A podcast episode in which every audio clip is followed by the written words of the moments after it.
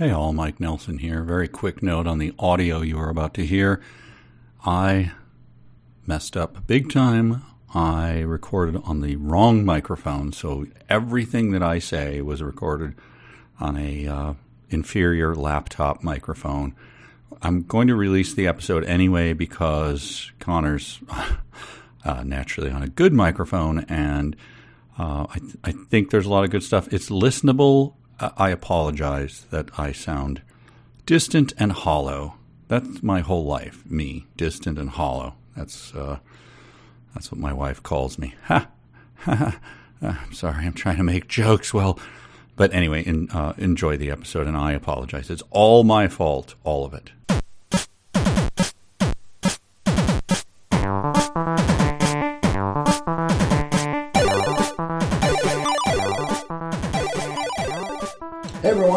Michael J. Nelson here. This is 372 pages we'll never get back.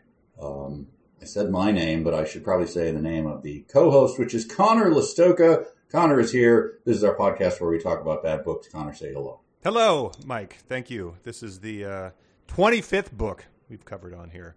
Yes, Maybe- brand new book. Maybe by t- book uh, 50, I'll be able to spell Dalmatians correctly on the first try. Yeah, that's a uh, that's a tough one. It's as bad as uh, Rhythm. Gah, yep. McConaughey, also impossible. Uh, I think the only way I can remember McConaughey is it's Mac Con Hay, right? Well, that just makes it a lot easier, sure. Yeah, Mac like McDonald's, M A C. Well, And that's not how McDonald's is spelled. Oh, it's not. Well, Well, old I guess- McDonald, I guess that ruins that. Well, like, why is it the Big Mac then? Uh, that's true. Some people say that. Uh, Jules, uh, Samuel L. Jackson in Pulp Fiction says, asks him what kind of hamburger he's eating, and he p- affectedly pronounces it McDonald's. Ah, I have a, uh, you know, my French podcast. One of them that I listen to talks about the difference between French McDonald's and American McDonald's, and it brings up that Bold new territory. And it says, it just says uh, that they're uh, that's not available. It probably was in the '90s, something called the Royale with cheese, but it is no longer available. So don't go to France just looking for a Royale with cheese. They do Oh, not man. exist. Bummer. Sorry. that ruined uh, that ruined a lot of uh, high school uh, boys' trips, uh, plans for their class trip to France. That's exactly. my top priority. Well, the whole point is that I can't spell Dalmatians correctly because now we're reading uh, the Starlight Barking, which is the uh, unfilmed sequel to 101 Dalmatians. Yes, there are sequels to 101 Dalmatians. They were not written by the author Dodie Dodie Smith. Smith. There are Dodie sequel Smith. movies, you mean? Yes, there are sequel movies, but she had nothing to do with them. Yeah, she she Gump and Co. uh, a whole quarter century before uh, Gump and Co. Gump and Code. I realized uh, while looking it up that she wrote uh, "I Capture the Castle." Are you familiar with that? It's a I'm not. it is a big, uh, a very very popular and beloved British novel, Huh. which she did before she wrote uh, the Dalmatians. Yeah, this doesn't seem to have the same uh, like sort of bitterness and negativity, you know, about the movie version that uh, Gump and Co. did. She seemed to be a a normal-ish person who was just sort of, you know, probably having some fun with the uh, the mo- the money she got from uh, the from the movie. Yeah, this does, unlike Gump, does not seem like she's trying to burn the franchise to the ground, just like to the timbers. Right. I mean, I think it could easily achieve that based on what we've covered here in these first four chapters, but it doesn't seem like she was necessarily trying to. That wasn't the intent. No, yeah, that is correct. But yeah, it's a. I feel like it's a exciting book. With um, uh, what one listener wrote in to say, it's not necessarily the the writing that's bad, just uh, some of the ideas in it are, are kind of weird, and some of them are are bad. Uh, this is a one of the odder books uh, we've ever read. uh, I assume that uh, uh, I, you know, I like I said, I have not seen 101 Dalmatians, Mhm. but pretty straightforward, right? It's just like told from the dog's perspective, kind of. Sure, yeah, I, I'm thinking about rewatching it. But yeah, I think the uh, the dogs are the star. They're sort of, obs- I mean, observe the humans, and uh, there's Cruella de Vil, and the I, I guess the thing I didn't know about it was that my mom would she was sang the Cruella de Vil song surprisingly a lot, like growing up. Like that was sort of ingrained in my memory. Uh, maybe she was threatening to send our dogs off to her if when they misbehaved, but uh, the, it's a catchy song. Yeah, it's, yeah, and it ends up, I guess, you know, earning them a lot of money in the universe of the um, movie or book, so that that's how they can afford to like um, house these 101 dogs that they eventually um, end up adopting. Oh, wait! In the movie, is is Mister Dearly? Is he a songwriter? Yeah, uh, I rewatched the one scene of him sort of coming up with a song on the spot. It's Cruella's entrance, and he, he's like, you know, going up to his little attic retreat to like you know bang out the uh, bang out the the tune for the first time. Oh, okay. Because in this book, I believe he's a uh, high level financier, which we'll get to. Came as a surprise, yes. it's a little bit of a surprise. So, okay, so that could just be a, a, a, Disney innovation just to get the song into because they probably didn't have the song in the book. So yeah, that makes sense. Okay. All right. Well, let's uh, let's get into it. Yeah. Uh, so it's a it's a shorter book, but the first uh, the first four chapters covered about the same amount of text as a uh, as an Artemis section, I think. yeah. And it has uh, it has some delightful illustrations as well, which I, surprisingly, like Artemis, a lot of moon poon as well. So that's very strange in this book. No, no, there is none. Of course. Hey, I mean, I, I, from what we gather, the uh, the dog star is going to play a role in this, so you never know. He hey, could be uh, wearing a smoking jacket and uh, inviting people up to listen to his uh, look at his etchings or something. I have a, a, quick story to tell you about Artemis. Oh, please, of course, anytime. You, my friend, the one who was cornered by the the, the uh, cyclist, yeah, who, who never identified themselves. No, they never called in. Um, he was on the same road. I sw- I was just with him. I don't. The guy does not. I don't think he's lying. He has no cause to. He was listening to our podcast again with the window rolled down, and a cyclist came and uh, approached his car, so he sped off, okay. so that he didn't have to. so that he didn't have to deal with. Hey, uh, I've got a crazy theory about Artemis. Instead, wow. he just like I'm like, come on that would have made the story so much better as if like he had a second wacky theory. Yeah. But yeah. the guy recognized the our voices or something and approached him and so he said I left. So, so in uh, in 3 weeks the headline, you know, man stabbed by uh, by crazy cyclist had been encouraged by friend to uh, let any random person approach him on the street with their crazy theories. Hey, sorry about that, man. Yeah, I, uh, yeah sorry. Yeah. You can understand though if it had gone differently, it would have been modestly interesting for uh, a portion of our audience. I mean, he didn't like it's a cyclist. How threatening can they be? You know, come on. Anyway, uh, all right. So let's get into it. I'm just looking at the uh, illustrations here, where the, uh, the the sort of the the front of the book. It looks like they have a, a fold. Um, drawing of a, an illustration attempting to capture some of the actions that happen in this book that are relatively, I feel like, harder to translate from words. And I'm just noticing in the top right corner of the first page, there appears to be a corgi swooshing. So that's uh Oh yes, I see it. I'm looking at it right now. Yeah. Yes, that's good. well, uh, the first chapter is entitled "The Mysterious Sleeping," and we'll of course get to that. But it starts off with a little bit of a recap of yeah. I think what happened in the first one. It says that uh, um, not long ago there lived in Suffolk 101 Dalmatians whose adventures had once thrilled all the dogs of England. This was when a wicked woman, Cruella de Vil, started a Dalmatian fur farm. She imprisoned 97 puppies in a lonely country house named Hell Hall and planned to have their skins turned into fur coats. So it just, I, you know, kids' books just used to be so much cooler. Now we've just got like diaries of wimpy kids and you know Captain Underpants and garbage like that.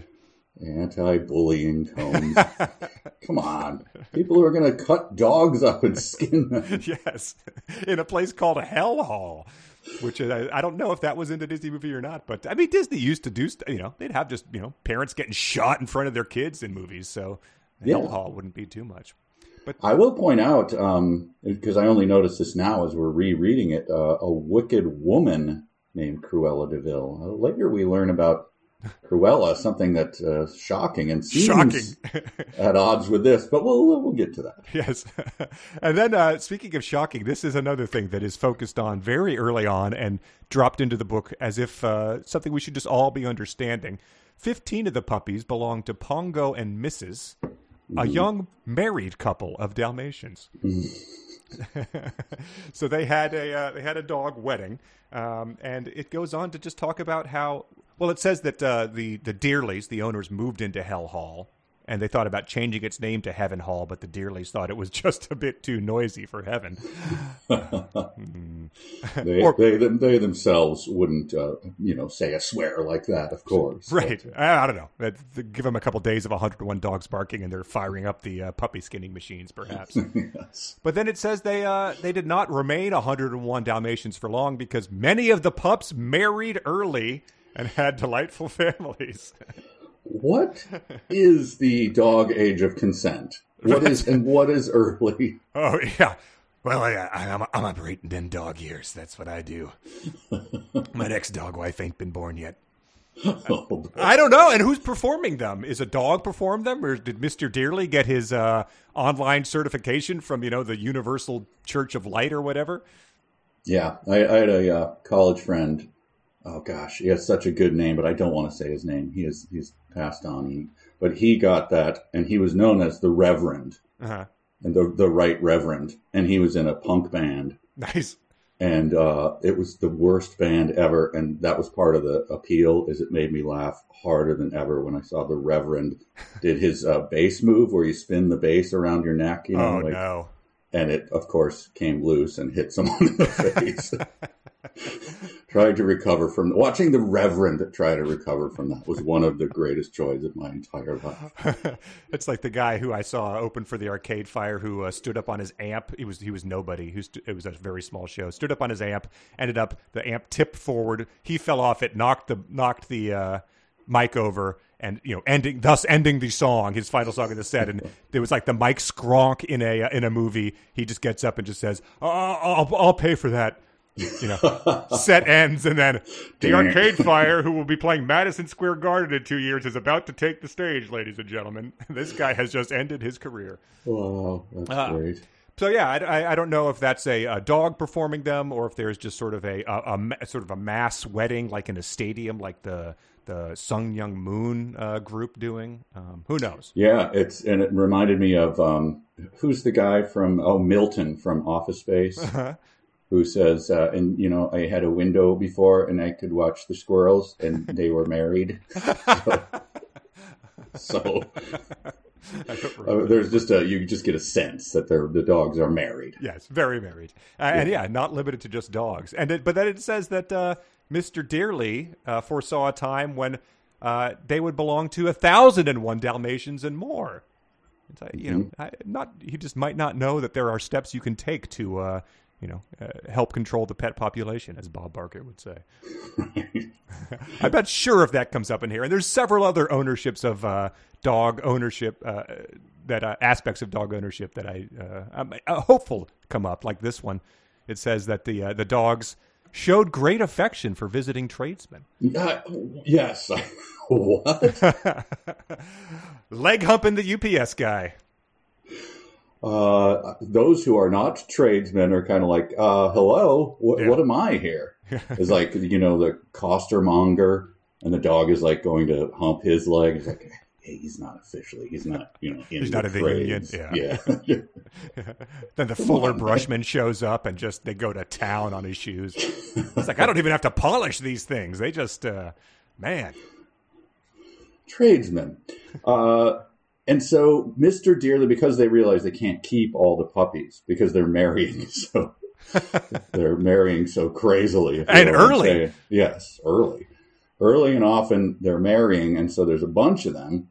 And so they they uh, farm out. They they open a a house, a home where the owners can stay while the dogs try out, or where the humans try out for the dogs, right? yeah, it's it's it opened a into that. hostel in a nearby village where applicants could stay until they were fully trained Yeah, and eventually chosen by a dog. What is going on there? It's like the uh, you know the the who saved who type of sticker people. Like this is a Yes. very early on, like they picked me type of uh, type of uh, dog ownership. I you know I I assume you have the same uh, opinion of those type of stickers as I do. Well, of course I do. I You're, probably you're revolted by them. I probably have more passion than you do. uh, Uh, you didn't But- get a uh, when your son got a got a corgi. You didn't get a uh, "I heart my grand dog" sticker. oh, God. I mean, they are heckin' cute doggos, but uh, uh, Oh wow, God! I said that in front of my other son, and uh, he. I'm glad he didn't have a knife on him. Uh, he grabbed he grabbed my collar. I think. Um, so I- I'm just trying to think. Like, if you're a tradesman, I mean, if you're a tradesman, you're in, right? Sure. But uh, do you have to stop your trade and go to the, the hostel in the nearby village? Yeah, I mean, if you like, honey, to we're ruined, but I want a dog so bad I'm going to stop working for a couple weeks. yeah, do the dogs? You know, they say like, "No, we showed you great affection, but you know, that's that's just a taste." You know, if you want to if you want to lock this down, yeah, you gotta you gotta abandon things and stay in the hostel for a while.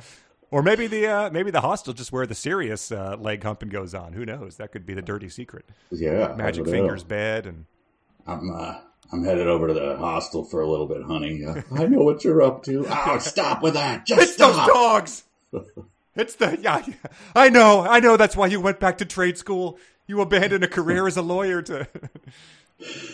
Oh, yeah, that hostel's a strange place. Uh, yeah, and I'm not sure if we're going to really see too much of that, but it was a good detail. Uh, as is the fact that uh, the uh, the family owns. Uh, they described them as liver spotted Dalmatians. hmm That's Prince and Perdita. And I, so I don't know if those are older ones. Pongo is the main, the top dog, and Mrs. But uh, they also own two white Persian cats. One of these cats had rescued herself from Cruella, who rescued who, and uh, since then been married.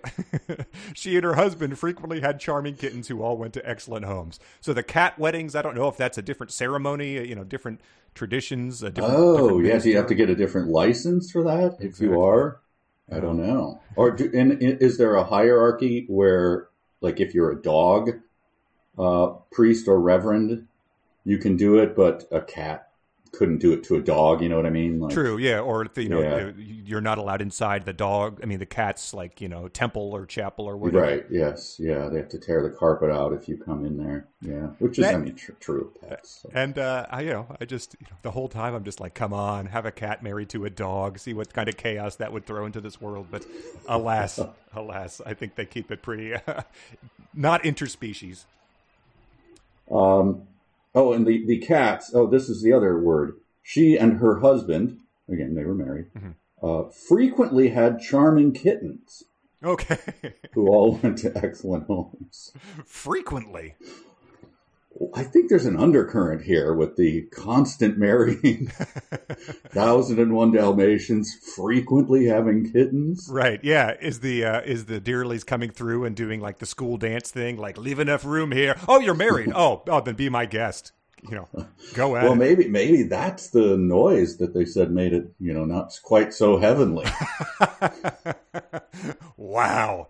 just constant. Yes. Yeah, I think it must be. Yeah, the creaking. Oh, dog headboard shattering. All right. Um, so they they have they throw in some stuff about the dog star, which I think is foreshadowing just having read the Amazon description. Um, Yes. it's like a little hot or something. So it says, uh, Mr. Dearly says, all I know is the ancient Romans believed the dog star Sirius, rising with the sun, adds to the sun's heat and makes the weather especially warm. Idiots. Um, Ancient Romans. Morons. and then, uh, uh, but uh, Pongo is suffering from a little bit of dog ennui. He says, surely he had everything he wanted. Why then was he sometimes a little bit discontented? And I was amused by this, and it won't make much sense to most of our listeners unless you go see RiffTrax live uh, Rad on August 17th in theaters uh, nationwide. He says there were seesaws. Uh, it's not as if life at Hell Hall was dull. The dogs had plenty of amusements. There were seesaws, swings, a charming little merry-go-round, a small water chute into the pond. So the, the dogs are going ass sliding. like in true. Rad, the primary activity in the community that the kids live in in Rad. Oh, rad. Yes, that's right. They do it early. They say um, there's like an opening, you know, like montage scene, and then like, oh, I can't believe that happened, man. Hey, we're all going ass sliding. You coming with us? They just introduce it early, and it is the thing. It's it's so good. They yeah, multiple ass sliding scenes, and it is a it is a it's a water slide. It means you go down a water slide Yes. into a local river or something like that. So it's uh, yeah, check it out. It's lots of fun.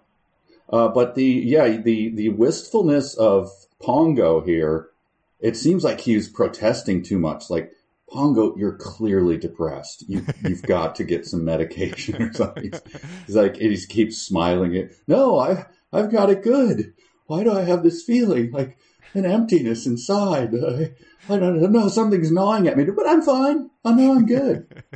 Poor guy. I felt bad for him. Like clearly, there's a hole in your life, dude. Right, and he uh, he probably you know like one of his sons comes in and asks for like to borrow money or something, and he just envisions him as a little fur talking fur coat or something. It just has to like slap himself away from that vision. um, yeah, so I think that's uh, tied into the weirdness that we get later. That's another uh, might rear its head later. I'm not sure. Yes, but then uh, then the book begins in earnest. Yeah, that's When, that, uh, she does even do like a anyway. I filled you in on all that. Let's get to the real story type of thing. Yes, actually says that. Okay, here we go. uh, essentially every they've the dogs have slept in and then they're they're confused about like why it's so quiet when they wake up and they they go to see mr and mrs dearly and uh, they're still asleep it says but it, they they emphasize and she repeatedly emphasizes this they look particularly well and they're breathing beautifully Yes, they so I think she just to make sure that no one's really going to freak out at the insane things that happen here. She just repeatedly emphasizes that they are breathing and they they appear to be smiling. Um, and it said Mr. Dearly looks as if he might smile at any minute. Yes, he's smiling now. So they're having lovely dreams, and it's a shame to wake them.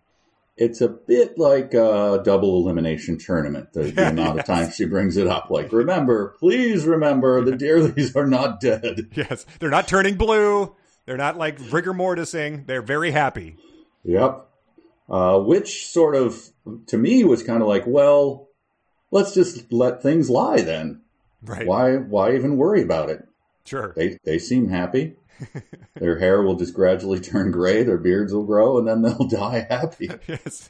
Instead, it starts a story. Unfortunately. Yeah. Oh well. Um, well, it goes on to just uh, they they see the cats, the married cats, asleep in their basket, and uh, at some point in time, their their goal for how to wake things up is to uh, to bark really loud, um, and like sort of nudge them. And then it says, "Well, we'd better lick their faces," said Pongo.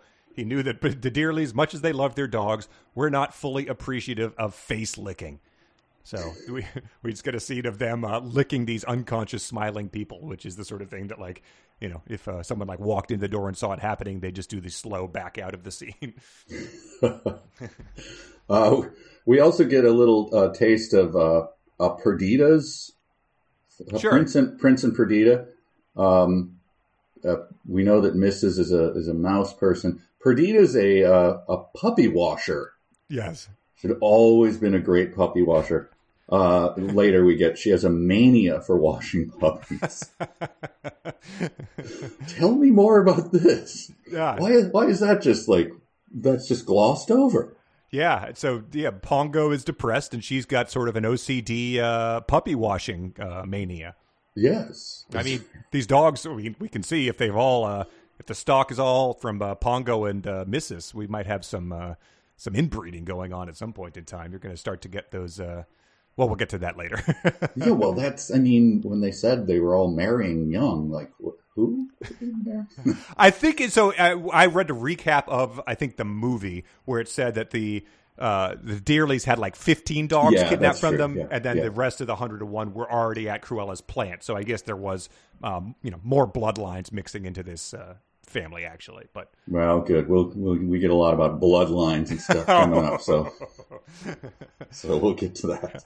So they, they move on from licking to even biting their ears tenderly but quite noticeably. And uh, I just had, you know, I thought about one of those, you know, crazy cat ladies that, you know, ends up getting devoured by their cats when they pass away in their chair. Um, unfortunately, it does not go in that direction. they, they, they tried really hard. We sat on them and bounced. Yes, That's, that's, that's humping. That's the description of humping. um, you know, all of you, all 101 of you, get up here and try. We're gonna uh, we're gonna have a bounce-a-thon.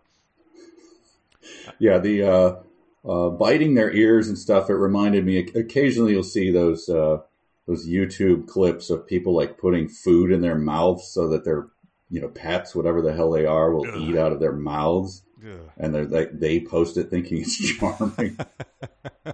it's utterly revolting, obviously.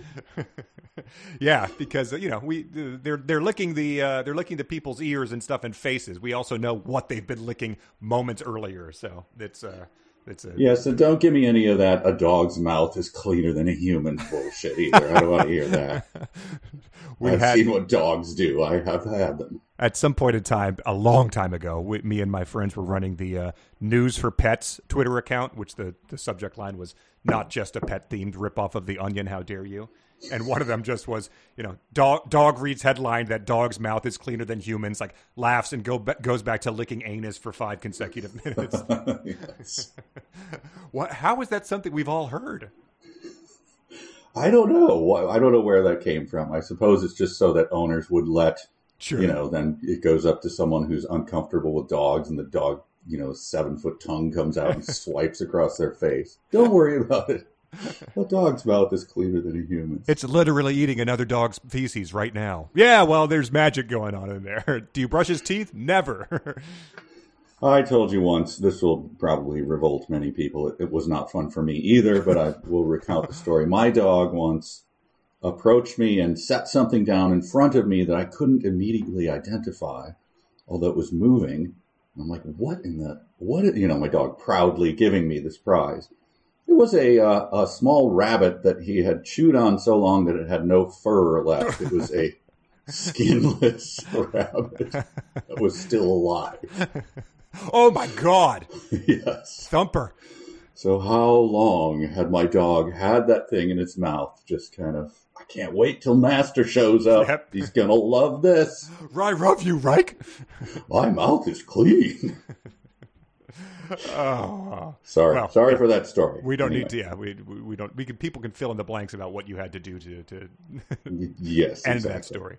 But I would say, in defense of telling that story, this is a book about dogs. Yes, you're going to get a lot of dog stuff. You're going to get some dog stories. The uh, the point where I had to Google whether they were going to use the word bitch was uh, when when Mrs. said "oh yes" enthusiastically. I don't know what why that popped into my head there, but unfortunately, it never came up because that would have been too hilarious. No. uh, so the people don't wake up, and then there's no noise, right? Yep.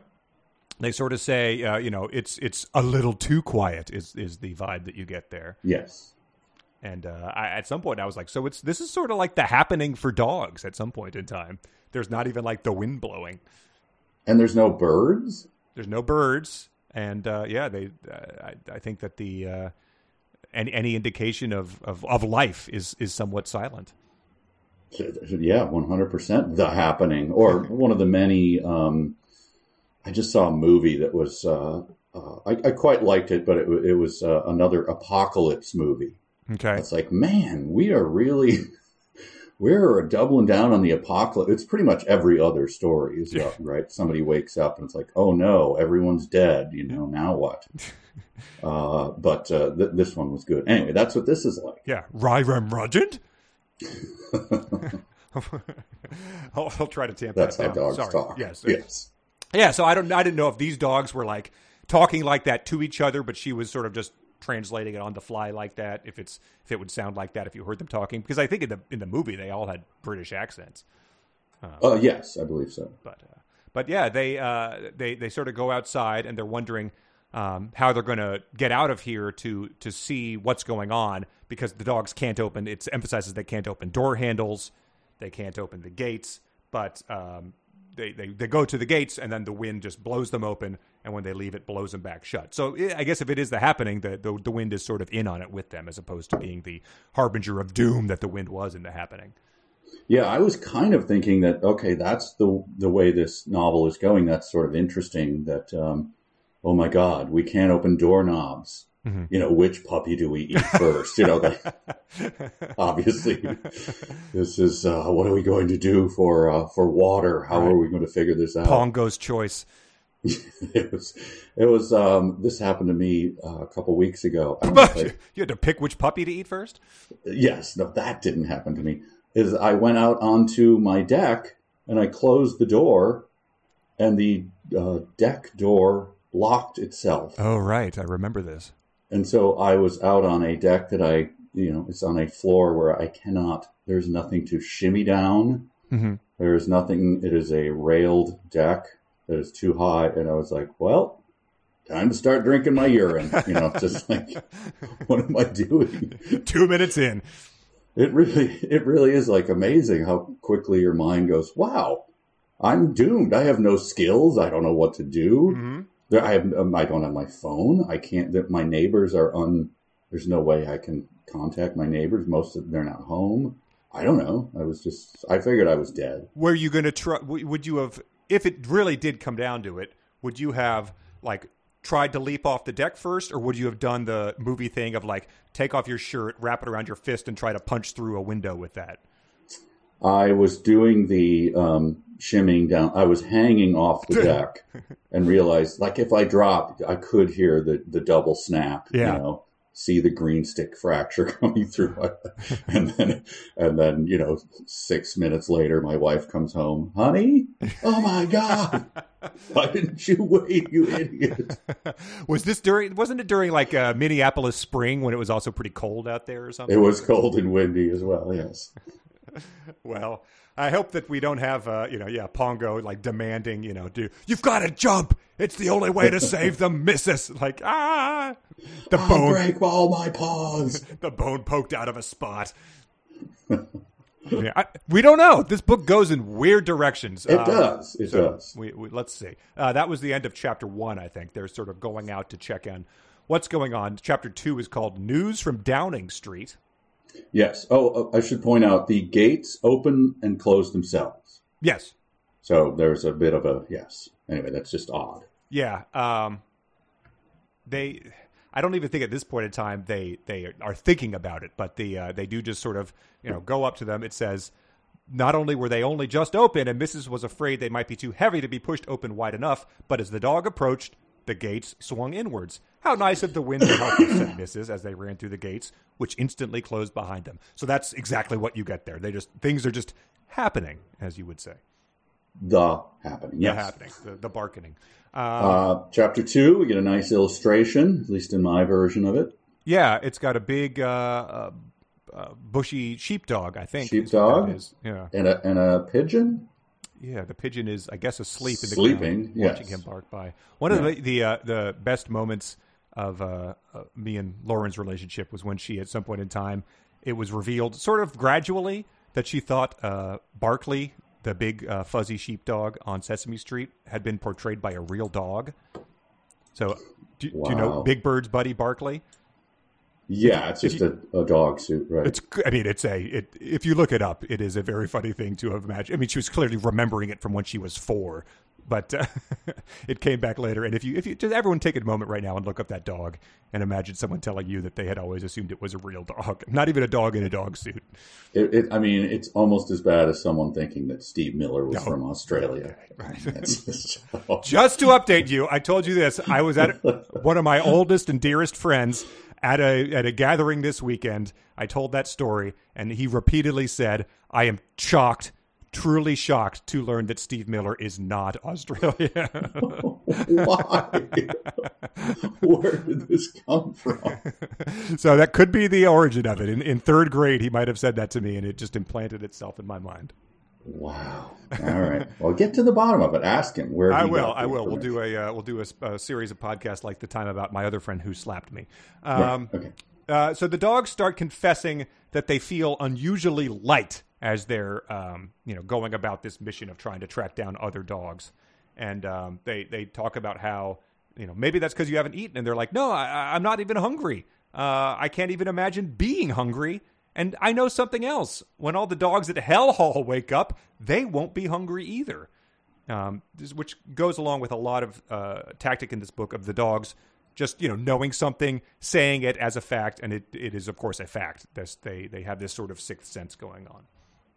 Yeah, it, it, they they meet out. The, the magic comes quick, fast, and don't doubt it ever. If uh, if it's brought up, then it is a thing. Mm-hmm. Yes, Uh, hundred percent. Yes, so they're they don't they don't have to eat. Uh, there's a couple things that come up as well where they're just like, "Oh, didn't you know that that's how it is now?" Right. And they go, oh, "Okay, cool, all right." Add that to the list. And I think maybe in in Dodie Smith's mind, she was like, "Well, when Disney, you know, adapts this one, it's going to be very easy just to show what a swoosh is, show- what these dogs now that they're feeling lighter than air, how they're moving. A little harder to convey in you know children's text, I would say. But uh, Right, yeah. Disney was like, "Well, we're not. That's we're not going to be making this movie. This is." so we're left to uh, just interpret it as we uh, as as it's written on the page. I mean, I have to imagine that would be the uncanny valley, something you don't necessarily want to see, right? Dogs sort of whooshing through the air. Well, we'll get to it Yeah. Right. Yes. because there's pictures of it, but it, it is it's sort of disturbing in a way. Yeah, I agree. It's uh, yeah, it it, it is uncanny valley ish. Dogs should have four feet on the ground, but yeah, they say it's uh, it's it's easy to run this morning, more like swimming through air. um, and, and they they go to see the general as they are are moving that way, and that's the uh, the um, big bushy sheepdog. He's surprisingly not an insurance general, uh, little cartoon mustache guy with a helmet on. Beautiful animation, just you can So tell. good. They yeah. A lot of care went into that. Uh, but we do get in chapter two, that's where they say that uh, Mrs. For Mrs. was a famous mouse chaser. Oh. There's a sleeping mouse. Got it. I was like, how famous? Sure. Like who who knows? You know, I, I read once that like um, Boris Becker in Germany was 98% recognizable. wow. You know, that's like so he can't go anywhere in Germany. He couldn't have a trial by jury, like as everyone knew who he was. Right. Well, he did have it, didn't he? Oh no. Boris Becker went to the big house. I Oh, think, dear. For, for tax evasion. It was tax evasion. So yeah. Um, but anyway, like you know, Taylor Swift level fame of Mouse Chaser. Like how famous? Sure, That's yeah. all I'm asking. Yeah, they should weigh in. Like, was she, you know, because, you know, William Hung was famous for a while, but that's not something that you were, uh, you know, Bill Buckner, did she let a mouse go through her legs and achieve fame that way? Right. Right. Or um, uh, Roadhouse, famous bouncer. of course. Where the- he walks into a bar and people are like, "Do you know who that is? That's that famous bouncer. Of course I know who that Of course, I know. I recognize all bouncers by sight, but he's especially famous. I do feel like there are, uh, like, you know, either dogs or cats who were famous mousers, though. I feel like that's something that there's a Wikipedia article about, like a cat who used to catch mice on a ship or something like that, or um, a famous rat catching dog. Um, so we'll, we'll look into that for next time. Yeah, but I feel like that with the mouse, it's usually cats, right? Sure. He's a mouser, Yeah. but so Mrs. was Mrs. was a famous Dalmatian mouse dog. chaser. Well, I guess if you It doesn't mean she caught them; she just chased them. so anyway, It was the you know the the fifties, so it's not like there was good TV on. So like, grab Well, your coat. was- We're gonna go watch the the, dog chase a mouse. Okay, well, I guess things were getting more interesting then. right? The Beatles are on to Ed Sullivan. Who cares? The dog the dog is chasing a mouse. Which dog? The famous one. Oh, Uh, but uh, yeah, so you mentioned the general. So he was previously a colonel. Yeah, there, there it is. He had been a colonel. Afterwards, with every justification, he made himself a general. Oh wow. Is that how that works? Uh, uh, In this Give book, it seems to yourself be a, a field commendation. The general stealing some valor. yes. hey, I, found a coat here with some extra stars on it. I guess that's me. Uh, it also uh, describes that um, he lives on a farm, so the ducks are sleeping, hens, pigeons, uh, the pigs um, are are all asleep. Um, and it goes on to say that the uh, the general uh, has a tabby cat friend who's asleep, and it says, "Never before has she let me down. As you know, I think of her more as a dog than a cat." Um, which is, you know, maybe he's sort of trying to set the table for when he and the cat get married, just to have people Right. okay. be a bit more uh, accepting of it. But then he he gives the basket a kit and says, "Wake up, Major, puss, please." So that was another thing I had to control F, and that's unfortunately the only one in the book because that would also set the stage for hilarity. But oh well. Oh, later there could have been a bitch, please. yes, you know. exactly. Uh, but they say to the general, Pongo said, It's been worse for you than for Mrs. and me, General. We had Prince and Perdita to talk to. You had no one, for the sheepdog was the only dog at the farm. So I, you know, dry clicking his revolver in his mouth and weeping. What's going on? Again, I and that uh, cat who he thinks of as a dog and seeing, you know, like a, a hot dog uh, Right, on yes. steaming. right. Yeah, he doesn't know that anyone else isn't hungry, and like you know, he he, can uh, convince himself. Oh, they look happy when they're sleeping. Oh, they're probably just. Uh, you know, they, they, they want me to do it. They know it's about to happen. So I just, I, how long was that process of him just like by himself seeing the world go to sleep? Like, oh God, yeah, really. I'm the only one who survived a gas leak. Uh, they they discuss uh, the boy because he does live on a farm with a boy um, who is. Uh, they assure them that he is okay. He has uh, Tommy. He has beautiful rosy cheeks and magnificent breathing. Um, and it Pongo just out of the blue says, "Can he read already?" Well, not the words, but he reads the picture splendidly. So no, you, they can't read. Uh, but they uh, they sort of talk about how he's particularly fond of something called science fiction. So the book is a little uh, little self aware though. It seems very mysterious. They say. He's reading someone called Garrett P. Serviss, but he, he only looks at the pictures of, of Moon Man Oh yeah, Mar- footprints. Martians eyeing their dancing slaves. He's a big fan. Uh, uh, but then they get a, a message, the sort of loud and cr- uh, clear, shrill barking uh, from one of their daughters named Cadpig. Cad Pig. Mm-hmm. Uh, I look. I had to look that up because again, I don't know the lore. I believe Cadpig is from the first one, Mhm. and uh, it's not a name I would give my beloved daughter. um, I, I recently, some of you may know, I my I, I have a granddaughter now. You were pushing Naming hard is- for yeah, Uh, Cadpig, Guys, Like- Cadpig. like Helga or something like that. Just a, an old timey name. That's consider it. No, but there's a lot of pressure, right? On and the first time you say it to other people, Oh, yeah. of course the reaction. You know, there's only one reaction that should be said, and that is, "Oh, how lovely!" Yeah, or delightful. "How wonderful, Mhm. delightful." I'm sure you are so happy. But you know like But you do get those people who go, "What? You know, like, where'd you get that from?" You know, stuff that happened to me. Anyway, I, I think With what? With Pig, I don't. Know- With August, yes okay. because people they don't know that it, it the month is not August came month before came the from month. something, yeah. yes. Anyway, uh, but Cadpig, I, I I looked it up. Uh, I have something to share with you. You know our delight over, um, you know, when the comment section of YouTube became Oh sure. instead of rage and racism and hate, it became um, eulogies.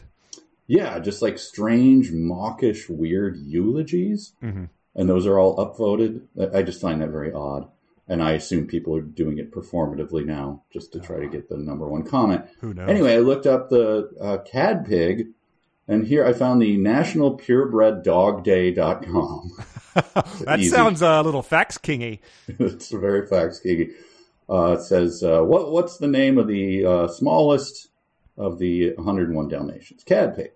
English in origin, term used for the smallest piglet in a litter of pigs, Huh. not to be confused with runt.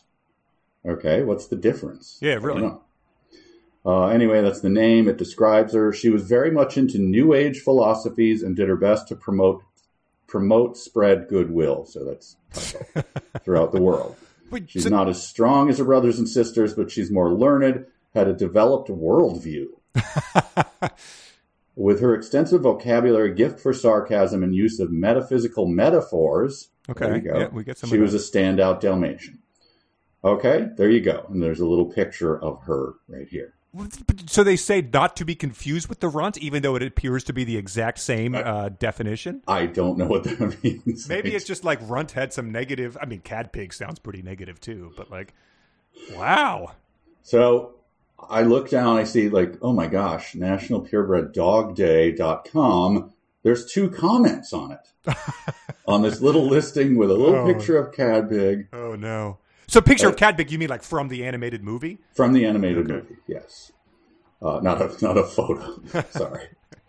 um, and here's a uh, here's a comment. Now I should be clear. I do not want to make fun of this person's grief or anything. That is not my intent. It's just like who would go to NationalPurebredDogDay.com. and leave this comment. Uh, one California day, a small Dalmatian runt, wrong word, sir, Jeez. walked in front of my car as I was driving. Obviously a discarded runt, blue eye and a brown. We had a quick chat about the situation over a bowl of needed water. She jumped in my car.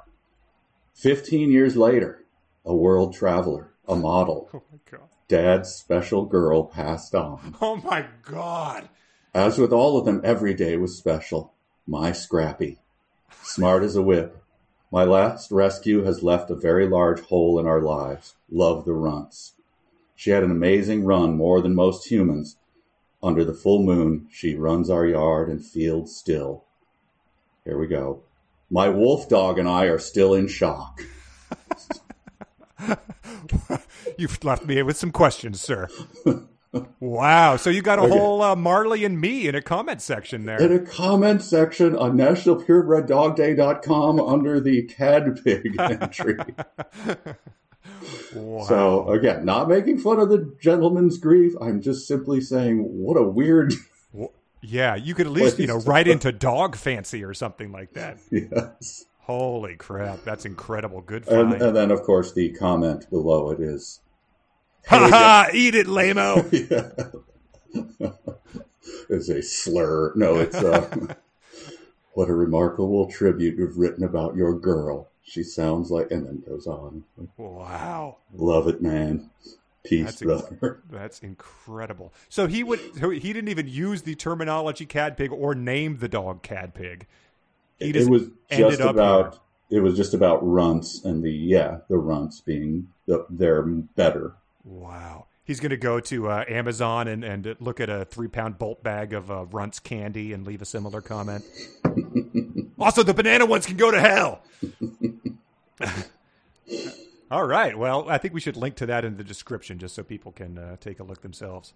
okay i hope they don't take it down for some reason. No, I think Yeah. it'll, be, it'll be special. We still get Fax King uh, submissions every now and then, so Okay. it's important to do. Well, Cadpig, not the runt, uh, even though she is, lives at number 10 Downing Street, you know, home of the Prime Minister. Um, Yes. and then she sort of, the, the author interjects and says, and now we must learn what had been happening to the smallest, prettiest, and bossiest of the 15 puppies, like the OG 15 Pongo and uh, uh, Mrs. Purebred stock. Um, she uh, moved in with the prime minister because, like you said before, Mr. Dearly, uh, it says the government had now got itself into such trouble that even Mr. Dearly didn't know how to get out of it. So I had missed where it said he was a finance wizard or whatever. I just like the government is, you know, about to default on its debt, so they call the local dog breeder. yeah i don't I, I think he was i assumed just from context that he was helping out the prime minister Yeah, it said he had at one time been called a wizard of finance. Oh Um, okay So right, I all guess he just um, th- there must have just been a difference between the book and the movie. gotcha Um, okay the, and uh, she she drove out to uh, number ten Downing Street with Mister Dearly. Uh, you know, they opened the door of the car. She had seen the prime minister on TV before, and then bolted out of the car. Treated him with such slavish affection that he was extremely flattered. And a policeman who attempted to remove Cadpig was waved aside. So that is that's some serious humping going on there. That is what's Yes. going on. The leg, he's just locked onto the leg. it's the red rocket uh, but the prime minister was flattered he was deeply touched tears sprang to his eyes nowadays he was so often criticized and even bullied so seldom treated kindly and i was like boy she's leaving out a lot of condoms filled with pee isn't she yeah, really. yes, exactly. Contacting psychics and you know just uh, uh, you know eating uh, his own hair or something. He seems deeply unwell. poor guy He begs to be allowed to keep Cadpig. Who is he begging? I'm the prime minister. But Yeah. I, hey, he answers to the parliament, so it sounds like there's uh, you know someone running a, a puppet regime going on behind the scenes. If that's if that's the kind of uh, mental health that he's exhibiting right now. yeah, poor guy being bullied by his own people. Uh, but then he makes a speech, and she appears, like she runs up and starts humping him, and people are like, "Oh, delightful." Yeah, he's like the little uh, girl that walked in as that one guy was, uh, uh, you know, the, the girl who like marched in in like a detective coat. It looked like uh, as that guy was doing a, a Zoom call. It was like the, the first ever kid interrupting a parent's uh, Zoom interview, and, and she Oh yeah, gave that So, that so Cat- so great. Cadpig did that, but it says she sort of had a, a, a ulterior motive of uh, she had loved television since she was a tiny puppy and longed to appear on it. Indeed, that was her main reason for coming to Downing Street. So Cadpig is just literally a a, a basic bitch. She's like a, a- someone who wanted to be on the Real World or something. Just all I, I don't care. I just want to be on TV. Well, do you? I'm gonna- do you, do I'm you want- gonna be care- famous. Do you care if you look bad or not? I do not. no. But yeah, she somehow lucked into the uh, the, the the prime minister's thing. So now she establishes a major influence here over uh, over the dogs of the UK. Yes, and she is uh, she's famous. And how long after That she happened. Yeah, like what are we talking here? And and you know the prime minister's government it obviously survived Mhm. this uh, whatever this economic downturn, right? Uh, yeah, and he, I mean, hopefully he got his, his shit together too, so he's not crying when he sees a puppy. um, but maybe it's, you know, maybe Cadpig was doing like that, that octopus who picked the World Cup winners. Just he holds out, you know, different tax policies in front of her, and whichever one she lifts her leg on, like that's the one he uses or something. Yeah, so, so he was- he was like uh, uh, the counting horse or something. You know? Yes. adds add Right. four plus four. or it could be, you know, and yeah, so everything's going great, and they're like, you know, let's see, uh, you know, go talk to the prime minister about how he handles this, and they do see her just sniffing the the tax policies, and they realize how horrible things have gotten, and he's immediately guillotined into town square. But it goes on to describe uh, how that she's communicating with them because they are still very far away. She's in London, and it Yeah. says that's 60 miles away. And the conversation to London had to be relayed by nearly 500 dogs, um, all doing sort of like a game of telephone. Which I got the name right in the first, the introduction episode was called the Twilight Barking. Um, yeah, yeah. So, That's the only thing I know about that movie is the Twilight barking. okay, which is just sort of they one leans out the uh, the the window, the other one hears it and barks it down the road. Yeah, it's it's you know Peter Jackson's uh, lighting Oh, the fires on top of the mountains, and the music swells, and the dogs bark. Nice. Um, but they, yeah, so they now are able to hear her without any intervention from 60 miles away, uh, which is just sort of reported that you can do it and they think it's curious and then accept it. And then they say, uh, we got to get in touch with all the dogs who aren't in England. And Pongo says, but you can't bark across the sea. And Cadpig says, not bark exactly, but, uh, well, I'm barking to you and you're barking to me, but I'm almost sure we're really reaching each other by thought waves. It's all part of the strangeness this morning. And I think I can extend my thought waves when I've had more practice. So that's just uh, her, her innate sense is that she uh, will soon be able to extend her thought waves. So I I missed the fact I I didn't understand what was going on. I thought they thought they were barking, but they were thinking. But they're also just barking. I think that's true um, because she, she starts she starts using some like bark jokes that are upcoming. Uh, so I, it reminded me. Uh, do you know the the Far Side cartoon? That's uh, Professor Schwartzman's dog translator, and it's this guy out out in the street, and he's got this goofy helmet on, and he's finally able to understand what dogs are saying, and every dog is just going, "Hey, hey, hey," like chasing a car, be like, "Hey, hey, hey." Um, so that's sort of what I'm imagining here is the dogs are just like barking normally, but they're all hearing each other what they're saying.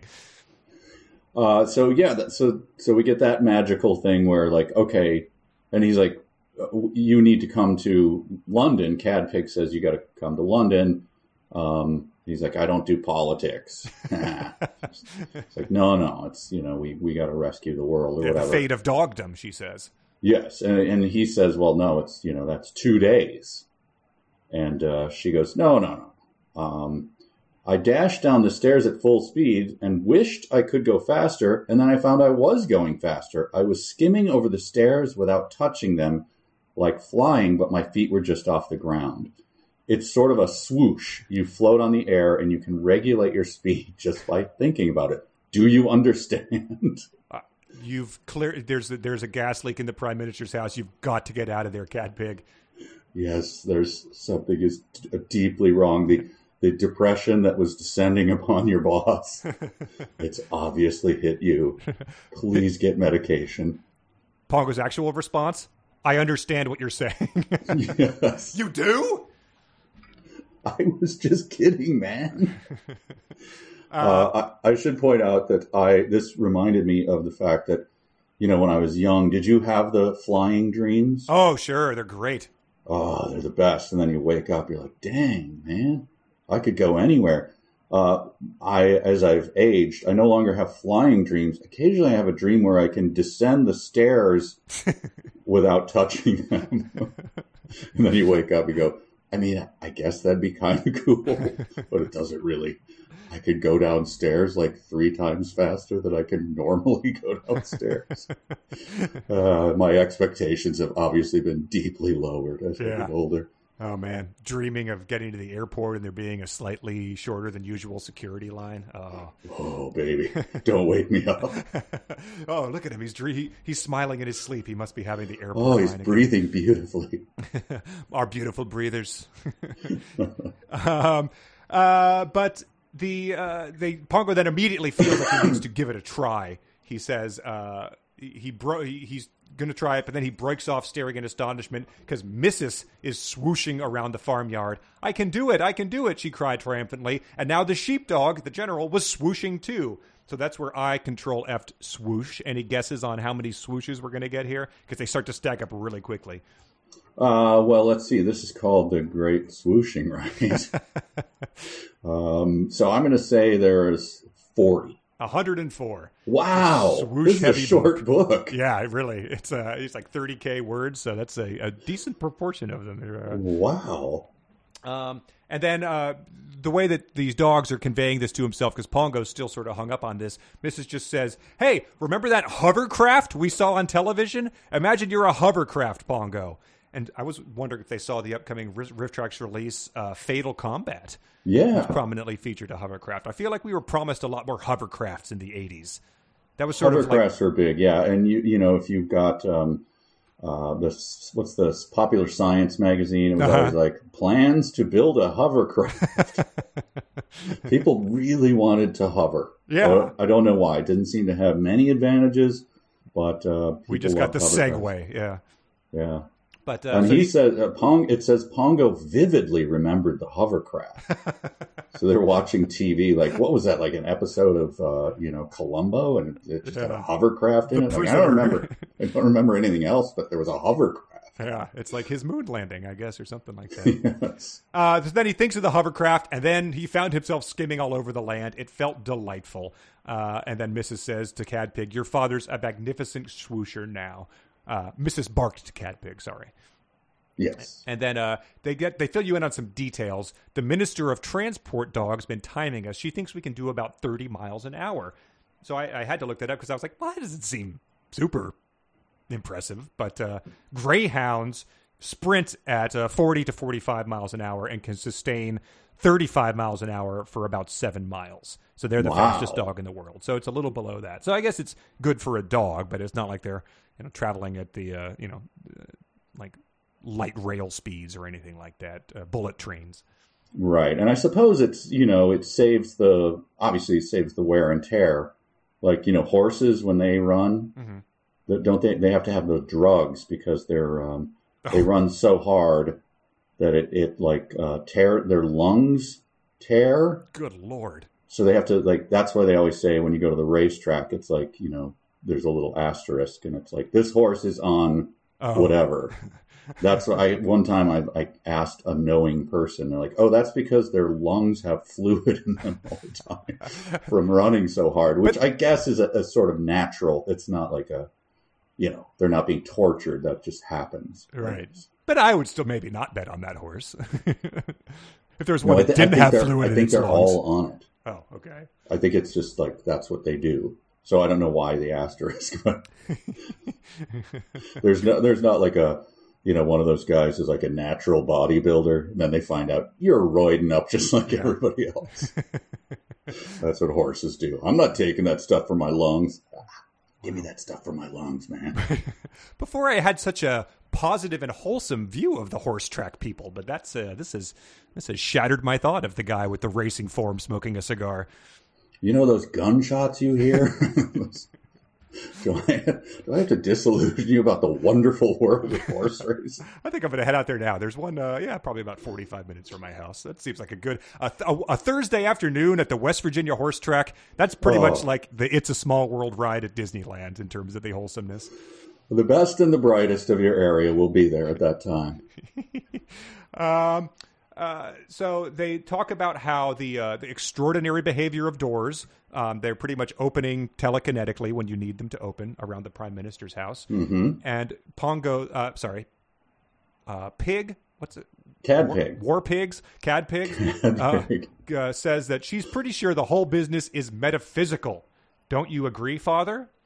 Well, yes and no, Pongo said, before deciding that before he met Cadpig, he somehow had to find out what metaphysical meant. It's a little bit of humor here from Dodie Smith. Uh, yeah, I- guess that's funny because, I mean, uh, is it metaphysical? I flew here, so yeah, I'm going to say yes. but uh, yes, it's funny that he didn't know what metaphysical meant. Sure, and I'll, I'll agree to look it up. But then, this is when things start escalating quickly. Uh, Cadpig says, Now I must go. I've got dozens of things to do. Oh, I almost forgot. Please bring a strong force of Dalmatians with you. I may form a private army, oh boy. which you will command, Father. I mean, so yeah, things are escalating quickly. Um, Cadpig is is you know sort of attempting to seize the the reins of power now that she's uh, out of the prime minister's house. And it I says, have taken over the banks and I now own the oil companies. Please bring an army, is what she should have said. exactly. And and we shall need plenty of our own breed. Mm, boy. So we were promised an odd book with some uh, big thoughts in it, and I think this is where they sort of start uh, start stacking up. We had dogs marrying, cats marrying, but the uh, the army exclusively of their own breed to immediately seize control from the uh, seat of power is not something I was super prepared for. Uh, speaking of super prepared, super constitution comes to mind here. Uh, a, uh, I mean, I'll just read it now. A, a listener did write in saying that he, uh, he he felt that he was not prepared for the uh, super constitution s screed in this. oh, wow. Okay. he just said uh, it was from Brian. Um, he just says uh, there's things later coming, but he says Cadpig, having taken control of her government, calls for an army to be assembled and that it be made up primarily of her own breed, which the police dogs enforce. Is this a children's book or a thinly veiled super constitution esque political screed? wow. Okay. I mean, yeah, if you had told me right away which is the first book of the uh, other 24 we've read this will be compared to, uh, that would not have been my first guess. No, no. I might have guessed uh, Meg Muldoon because that had you know a dog eating pie. That seemed like a more likely candidate. right.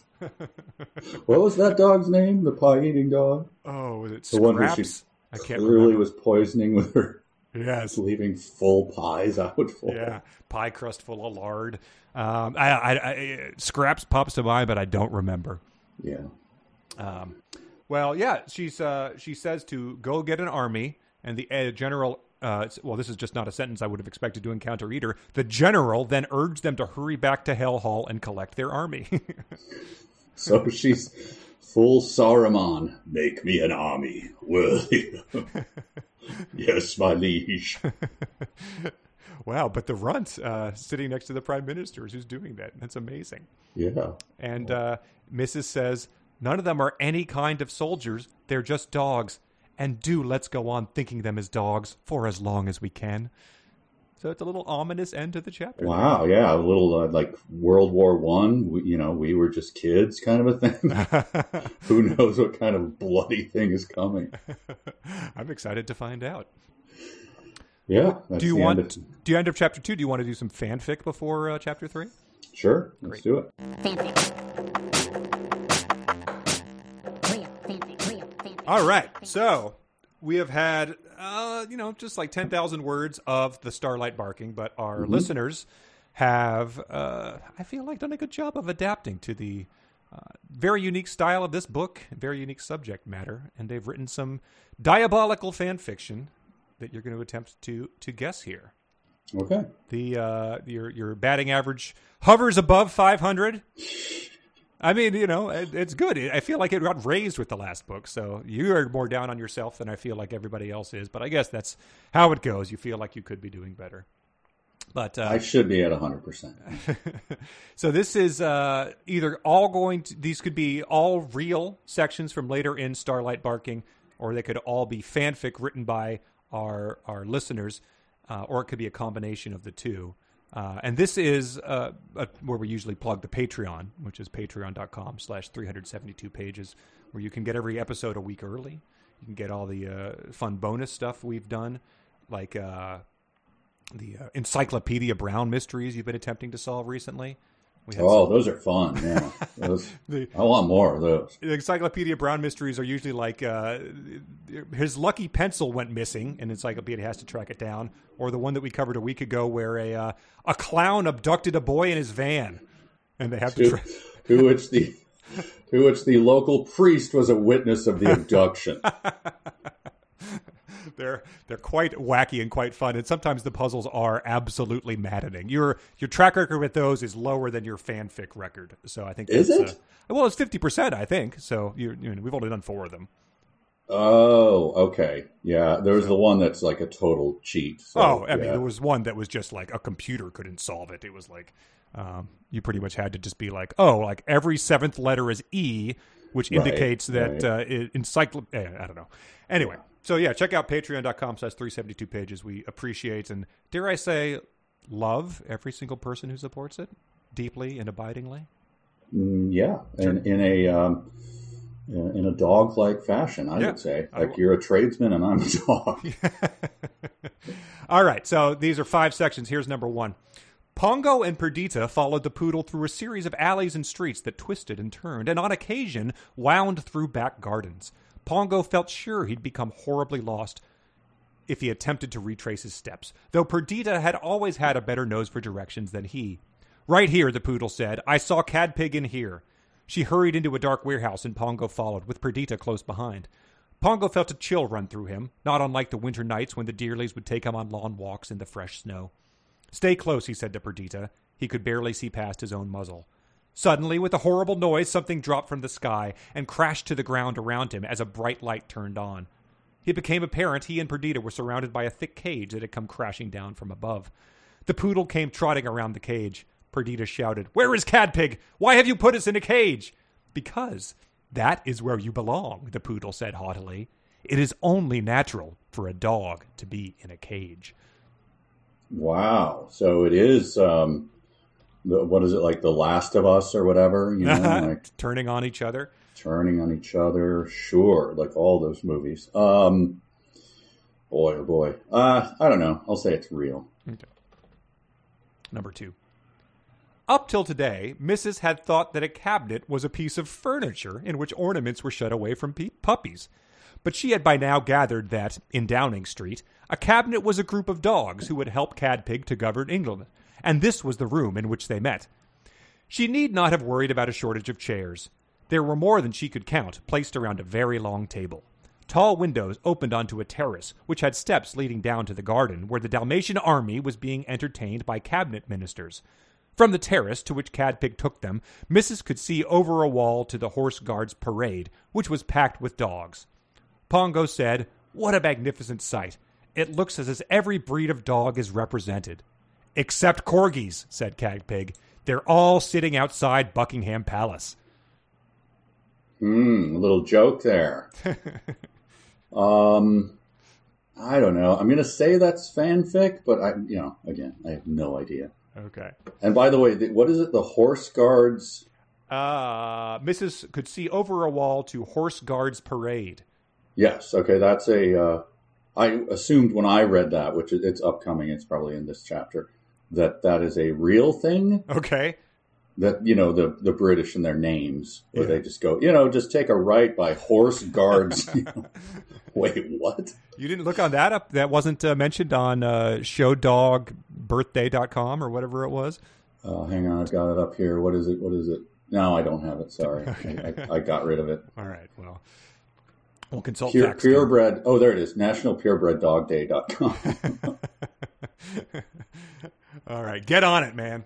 uh, all right, so you said that was fanfic. Yeah. Number three, if we have humans and dogs on our planet, would it be so strange if other planets had humans and dogs as well? Mrs. asked. Pongo thought about this. From the movies he had seen on television, he had always imagined other planets to be strange and scary places. But wouldn't the dogs on those other planets think the same things about Earth? Maybe these other dogs got rid of their humans and now want to help us do the same, said Pongo. But why? Our humans are such nice pets, said Mrs. Maybe their humans weren't nice. What if they were all mean, like Cruella de Vil? Asked Pongo. Mrs. Shuddered. Then they wouldn't have had a choice. Wow, it goes metaphysical on us. Plus, isn't it a little bit like uh, they were token and like, what if the people on other planets? I What mean, if, there's what if dogs or cats there and they see blue as green? Yeah, would that be? Would we even know? You know what I mean? Uh, I don't know. I, I'm going to say fanfic. Okay. We do get some of that uh, talk later, I think, in the very next section. Uh, number four. Let us now praise famous dogs. Sirius then mentioned every breed of dog. This took a long time as every breed responded with enthusiastic barks. And he did not forget dogs of mixed breed for whom he said he had a special admiration. Such such dogs are often both beautiful and intelligent. But what are they called by humans? They are called mongrels, a most insulting name. One dog of mixed breed answered Sirius Black. Some of us are much loved. I have a good home. But your owners are always apologizing for you, said Sirius. Haven't you heard them say, Oh, he's just a mutt. We call him Heinz, or 57 varieties. That dog didn't answer. It so happened that his name was Heinz. But what was wrong with that? Sirius continued. Anyway, there isn't one dog in the world, even though he be the champion of his breed, even the best dog in the show, who isn't dragged about by his neck, bathed when he doesn't wish to be bathed, shut up, forced to obey, and many unfortunate dogs are beaten, starved, arrested by the police. Oh, please no, murmured Mrs. Wow. Okay. Uh, social commentary. uh, did not expect that as well. Um, see, this is one of those where it's like, if uh, if I pick it as real, and then you go, that one you picked, but it seems like that's one that someone would pull out as real and go, Mike will be fooled by this. see my dilemma? You see where Yeah, yeah, I cane So- powder, baby. So I'm going to say, because you said that I would want this to be real, I'm going to say that that is real. Oh, you, You you- okay, it's real. I'm going to actually Got say real. Got it. All right. Um, and the final one, number five. Can you take us to Cruella de Vil? said Mrs. Don't forget to press the button if you're going to try to ask the robot a question, Pongo gently reminded her. Oh, how silly of me, said Mrs. Then she nudged the button with her nose and repeated, Can you take us to Cruella de Vil? Yes, replied the robot. It continued to rattle and whir, but it did not move from the spot where it stood. Cadpig snorted and said, This robot is rubbish, Mother. We are going to have to search the factory ourselves. The Dalmatians turned away from the metal man and began sniffing for clues. But the old sheepdog marched up to the microphone, knocked his nose hard against the green button, and barked, Take us to Cruella de Vil! The robot obediently turned and began rolling down the highway on its many little wheels with a dark with a trail of dark oil splattering in its wake. Follow me, please, it hummed. Wow. See? Gosh. Devious. Absolutely devious. Because we know that she is in this book from our reading today, not mm-hmm. yet. And we know that she does have a factory. You. Ah! They I don't know though. I'm going to say that the uh, the metal man is just a bridge too far. So I'm going to say uh, that that was fanfic. Fanfic? You think it's inspired by the steam man of the prairies? I think it is a little bit of a callback to that. it's the steam man of the uh, what is it? The horses guards Horse parade. horse guards parade. Make that movie. All right. Well, let's see how you did. I think you might have had a rough start, but might have righted the ship by the end. Uh, Number one was uh, the uh, cage dropping on them, being imprisoned by a, a poodle. You Yeah. said real. That was fanfic written by Ezra. Thank you, Ezra. Number two was uh, the Horse Guards Parade, and uh, every dog is there except for the corgis are outside Buckingham Palace. You thought that was fanfic, a pander to my uh, fandom of corgis. That is actually real, Son of a. sent in by both Claudine and Craig, both I think who assumed the corgi thing would think that make you think it was fanfic written into a pander to Iocane powder. See what I'm up against? Zero for two. That's over two.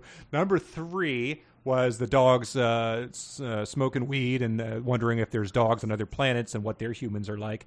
Uh, you said fanfic for that. That was fanfic written by Curtis. Uh, Well done. Uh, number three. Number four, it was Let Us Now Praise Famous Dogs and Mongrels named Heinz. Uh, you said real for that. That is real, submitted by Janelle. So that's pretty nuts coming up. Wow. What does Let Us Now Praise Famous Men come from? Uh, what poem is that? I, knew that was from something like, uh, um, but yeah, it looks like there's a, a book um, and photographs about the uh, Great Depression. Oh, the Wisdom of Sirach. Who knows? Anyway, Uh, qu- quick interjection about Heinz. Okay. You know Heinz 57, Yep. right? We have 57 varieties. Yes. He was this weird German dude, and one time he was driving, and he saw on a billboard the number 57, and he goes, "Man, that looks good."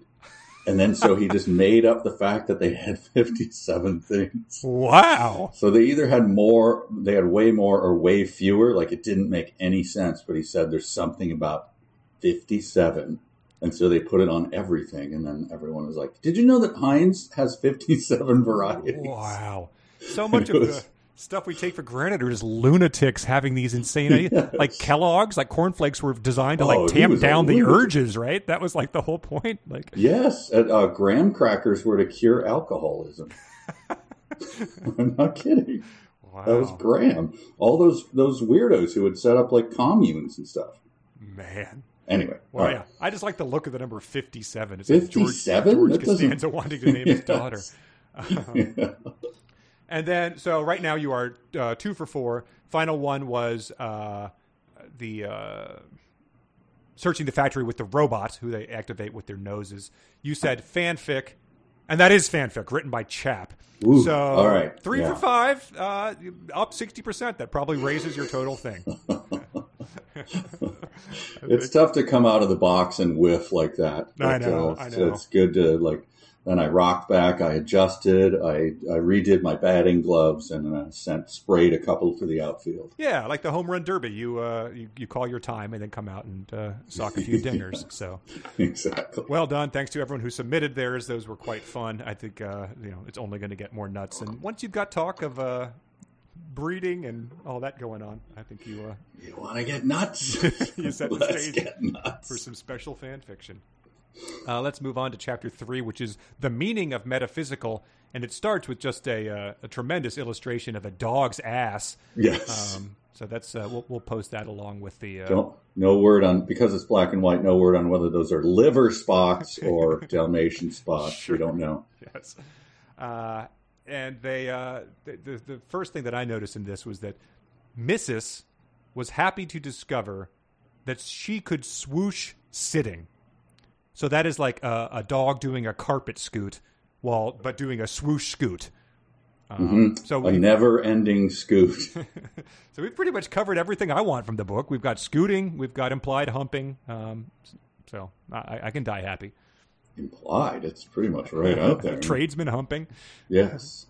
um, and uh, they are they are thankful that uh, he says that suppose we meet a policeman, all the policemen will be asleep. Well, that's something to be thankful for. Yeah, I was wondering what what were all these confrontations with the police?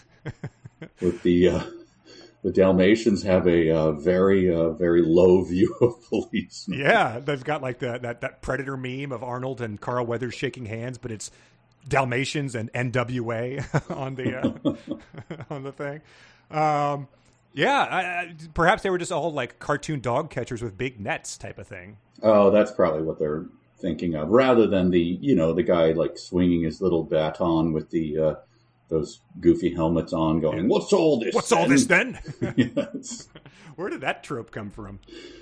I don't know. I feel like it's you know as far back as Python, but probably before that. Okay. I'm assuming. Yeah. What, what's all this then? Well, they, they're headed back to Hell Hall, and they, they keep emphasizing that none of these dogs are hungry, which I think was just a way to avoid the, uh, you know, leavings being everywhere with no humans to pick it up. but like a, I think yes, as they call it in Britain, the dog dirt, which I think is one of the somehow that's worse. You know what I mean? yeah, really. I mean, droppings is not fun. Um, Yeah. Scat, you know, all the words for it are terrible, but but uh, dog dirt, yeah, that's just awful. Yeah.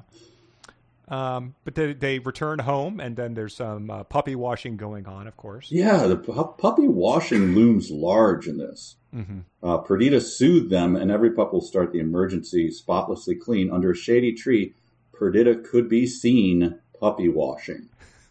And she, she has a mania for it? Is that what it says? She's a mania for washing. But Please, also, you're taking the- off patches of fur, Perdita. Stop. Unclean, al- unclean. He's already dead. oh, it's like the time I uh, I brought my uh, my sons and their wives to San Diego, and I said, "Oh, we gotta go." Even though I don't like to do it, I'll go to Seal Beach. Oh, nice. And so we brought them to Seal Beach. And I swear, not all my stories are like this, but there was there was one of the seals had uh, had given birth to a not alive pup, Oh, right? dear. and so was down by the water. The mother, the grieving mother, was by the water, Nudging. and the the the dead seal was up on the beach a bit, and two birds kept coming Oh, my God. after the the corpse, and the uh, the mother kept coming up and chasing the birds away. And my uh, my daughters in law were like, uh, "This is what you wanted us to see here. this is uh, this is fun. Thanks."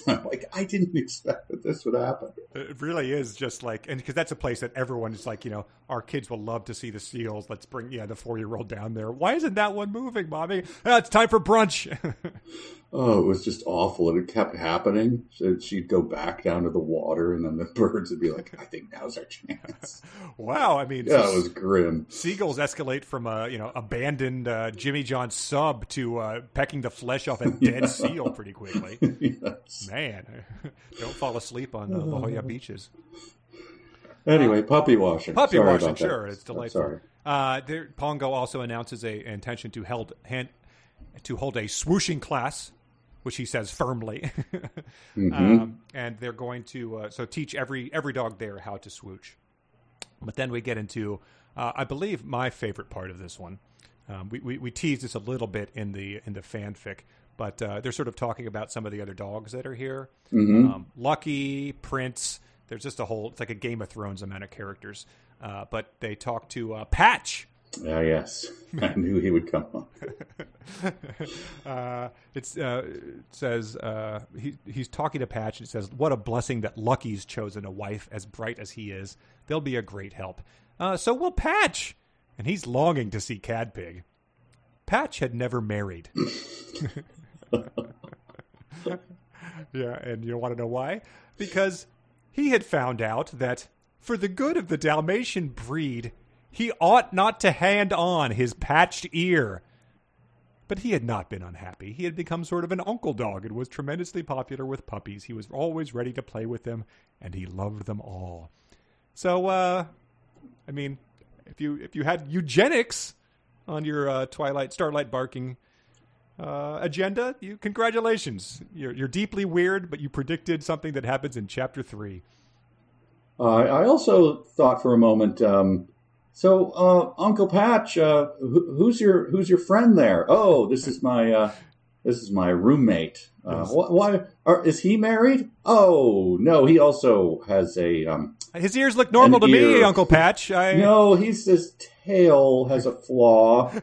There, you'll see. Yeah, he does wag Uh, his tail a lot more when you're around. I did notice. Yeah. Anyway, we're gonna go. There's a decorating shop we want to hit, and uh, okay, Uncle Patch. Yeah. See ya. Your longtime companion is a great guy.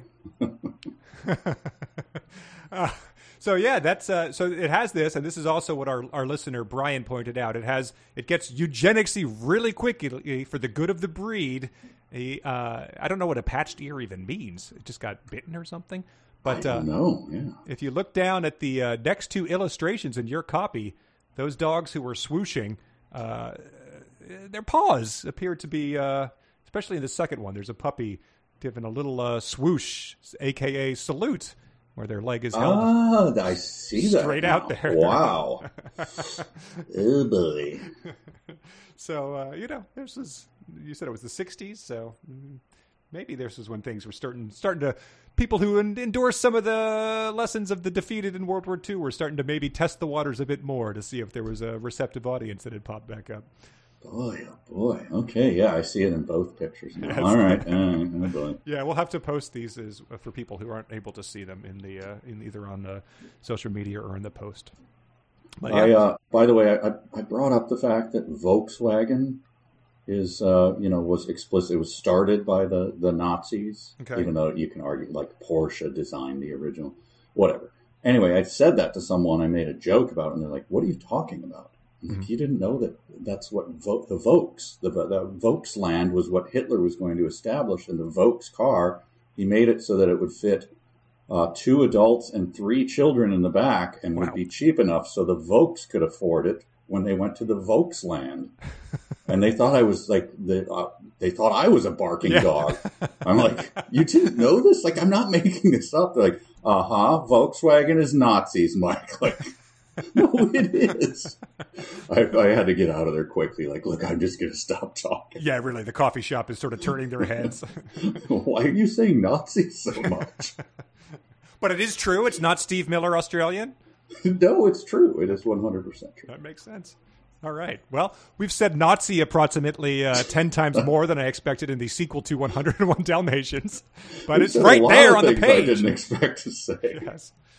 Uh, and then, so so Patch is the uh, dog who's been eugenicsed into bachelordom, and then we have Roly Poly, who is the fat pup who had had so many accidents, who is now a fat dog who still had accidents, and so we all get this, we all understand what's going on here, but she feels the need to keep elaborating. And as he was larger, they were larger. Um, and that is the one thing that uh, I think that uh, when you talk to someone who's like got a Newfoundland or you know a big uh, standard poodle, they're like, yeah, you know, that's that's something you don't really think about when you get them, but uh, exponentially the amount of uh, you know your bags get a lot heavier when you're cleaning up after them.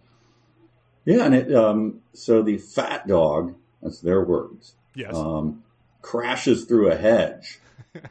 it says they when he was swooshing at swoosh, uh, you know, when he wasn't saluting, uh, they found that Roly Poly hadn't done himself any harm, though he hadn't done a U hedge any good. So like, wow, like smash through and like a hedge. You know how hard it is to go through a hedge. yeah, really, it's mostly stick. Like, Yeah, like really old, thick hardwood sticks. So, wow, good, good for you, Roly Poly. yeah, I imagine he left you know a, a an outline of himself, you know, imprinted Sure. in the hedge, cartoon style. Yes, Because yeah, it does have that sort of. I mean, I feel like Disney movies would do it, but also a lot of '80s comedies. You know, Goonies. The fat kid is you know always eating and stuff like that. So just it was just a stereotype here.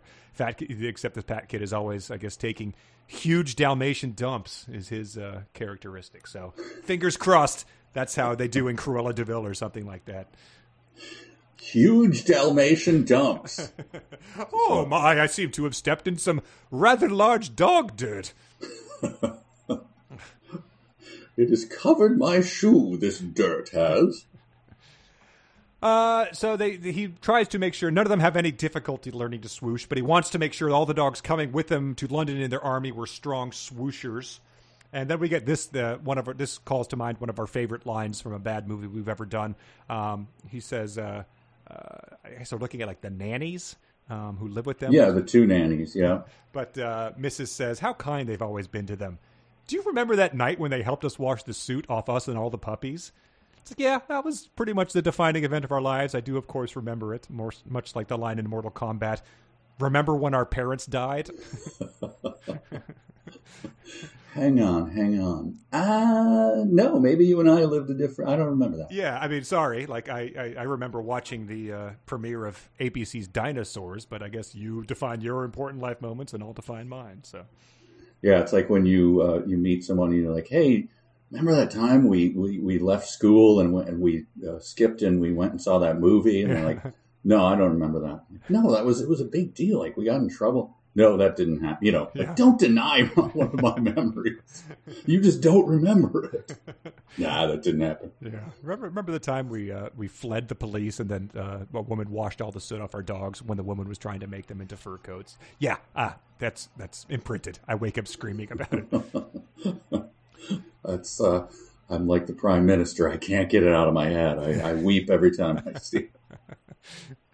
But then that gives them the first time that they've talked about Cruella de Vil in this book. Uh, well, I mean, they mentioned her in the prologue, but it says, "Thank goodness this one can't have anything to do with Cruella de Vil. Uh, as we know, she had to leave England." So they sort of like poochied her. She died on the way back to her home planet. But then, on the very next line, Pongo says, "But mhm, Pongo broke off in time. Some months earlier, he had heard the Dearly saying that Cruella had come back. All right, so that just happened. It's like uh, in those new Star Wars movies where Palpatine just came back. And I love that he just withholds the information from his beloved wife. How long have they been married? They've Oh, got a, in, you know, dog, years? Yeah, yeah. To, to decades. a good long marriage, and then he's like, "But," she's like, "Wait, honey, what? You're going to say something?" uh, no, no, no. I was just, it's just funny. That's all. I just, I was thinking of this time that something happened, Yeah. and it was funny. Because, because if she's back, you, you would tell. Of course, of course, I would. Yeah, Why yeah. would I withhold anything from you, my sweet? We'd all be in severe danger for the woman who you know tried to kill us and you know swore revenge. Skin our, skin our children, Our beloved puppies, grand puppies, great great grand puppies. slit their throats, and, and make a coat. No, no, it's, everything's fine. Ah, ah, her last name is Devil, literally. Uh, uh, which I didn't. I must confess that had never occurred to me until I read the Wikipedia entry. Um, it's I got to admit it's slightly more subtle than um, what's the movie with Obadiah Stane. Uh, uh, that is not subtle, but the uh, the one with uh, Robert De Niro as the devil is, is Oh. going way back to the. Oh, Al, Al Pacino, right? The uh, well, abs- that yeah, that one I think his name is like the Devil, or you know, but no, it's uh, the Louis. Devil's Advocate. Yes, Louis Cipher is his name. Oh my God! I'm not kidding. and then at the end of the movie, he goes, "You didn't, uh, you didn't pick up on the clues, huh? My, my name is Lou, Lou Cipher." it's like, oh Wait, is that Devil's Advocate? no, that's um, the one with the chicken blood. It's voodoo and everything. I don't know. I. Oh, I don't even know that one. It's like from the '80s, like late '80s, early '90s, maybe. I don't know. Uh, anyway, yes, bad, uh, bad name. I, I don't Angel think that. I. Yes, Wow. with the Cosby Kid getting naked. That was what it was famous for. That's the, that's the you know the the catch line for it. Cosby Kid gets naked. Yeah. It's going to cause some trouble with the Jello sponsorship here. Oh, you just got in so much trouble doing a Cosby imitation after talking about. Oh, you're I feel in deep trouble. I feel like our last podcast was filled with Cosby invitations somehow. But that's because there was a Rudy in it. with the skin and the puppies and the Cruella de Vil with the the skin and the puppies and my kids are getting naked. What is happening here? Oh, it's it's better that they're terrible Cosby impressions too. If they were good, it might be worse. I think yours is pretty good. No, I don't know. We'll do uh, we'll do some readings of this book as Bill Cosby. What Okay. our, our fans are undoubtedly writing letters to demand at this point in time. Yes, Um, with the eugenics, Rudy. the Volkswagen made by the Hitler. Bill Cosby doing a Hitler impression. I think Everybody wins. Yes. Uh, I like this line too uh, because it is a little bit of universal wisdom in this book. Uh, I think they were like having uh, they're looking at someone. Um, oh no, someone had a dream last night and there was like a bright light or something. She wonders if it means anything. And Pongo says, uh, perhaps it'll come back to you, Pongo said, though he rather hoped it wouldn't. He enjoyed telling his own dreams, but wasn't fond of listening to other people's. I I had to give the line credit for that. That is one hundred percent. That's a pretty good. That's a smile, right? It's not a laugh, but that's a good line. yeah, I mean, I don't think that this is bad. I think it's deeply weird at this point in time, but I don't think Yeah. it's poorly uh, poorly written. Correct. Correct. Yeah. Uh, but so the whole point of this, they went back to the thing to recruit everybody, but they also wanted to learn what metaphysical means. And so they're trying to find a dictionary, but they don't know which book it is. But then a shaft of sunlight came between the curtains, and they also drew aside a little to let it in and shone full on on a dark blue book, which had dictionary in gold letters on its back. So you're getting a true uh, Deus ex Barkina here. It's like the sword and the stone being illuminated. Um, Yes. so, like, not sure which entity is doing all this guidance and gate opening, but it's uh, it's it's fully out in the open at this point. Uh, there's yeah. There's something that comes up later that makes me wonder what what is the dog. You know, let's talk metaphysics with the dogs. Like, what is their world? Uh huh. You know, who who created their world? Right. Yeah. d- What is, there's there an element to that to their marriage ceremonies? Yeah. Yes, exactly. What do they say when they bond, bind themselves together for life? One assumes. you mean like nodding? well, yeah, sure, yes. Do you know what that is in the uh, in the dog slash furry community? Uh, isn't well? Yes. Okay. but when you can't separate them, lest uh, lest some injury occur. Yeah, all right. Well, I hadn't even thought about that till right now. All right, moving on. I just I highlighted this as a sentence uh, just to, to read as an excerpt from a children's book about dogs. He also knew that the cleverer he got, the less help he got from his instincts. So he was happy that he could rely on what his dear wife often called her feelings. And if she was in favor of metaphysical, he would do his best to be too. It's not quite Dr. Seuss. Wow. All right. And uh, I think that's where the where the chapter ended. I think they looked up what metaphysical meant and uh, said like I've taken to metaphysical. Um, which reminded me of the um, is it uh, Olivia Newton-John? yes.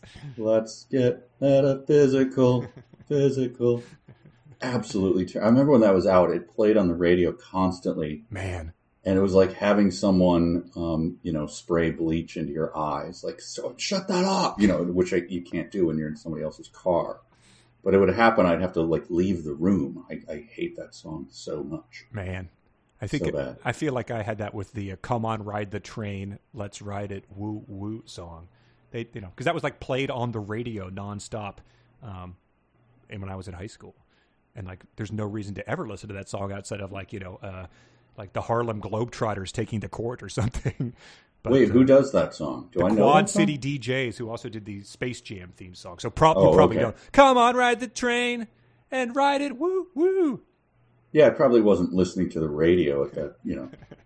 People often say that they're like, "How do you not know that song?" It's like, "How would I know that song? What Right. mechanism do you think?" Yeah, that was when you still would have had to buy a CD to to really seek it out. If it, uh, and or if, unless you were like working retail and they gave you a you know seven song playlist that would Right. repeat every forty five minutes. it's on the radio all the time. I don't listen to the radio.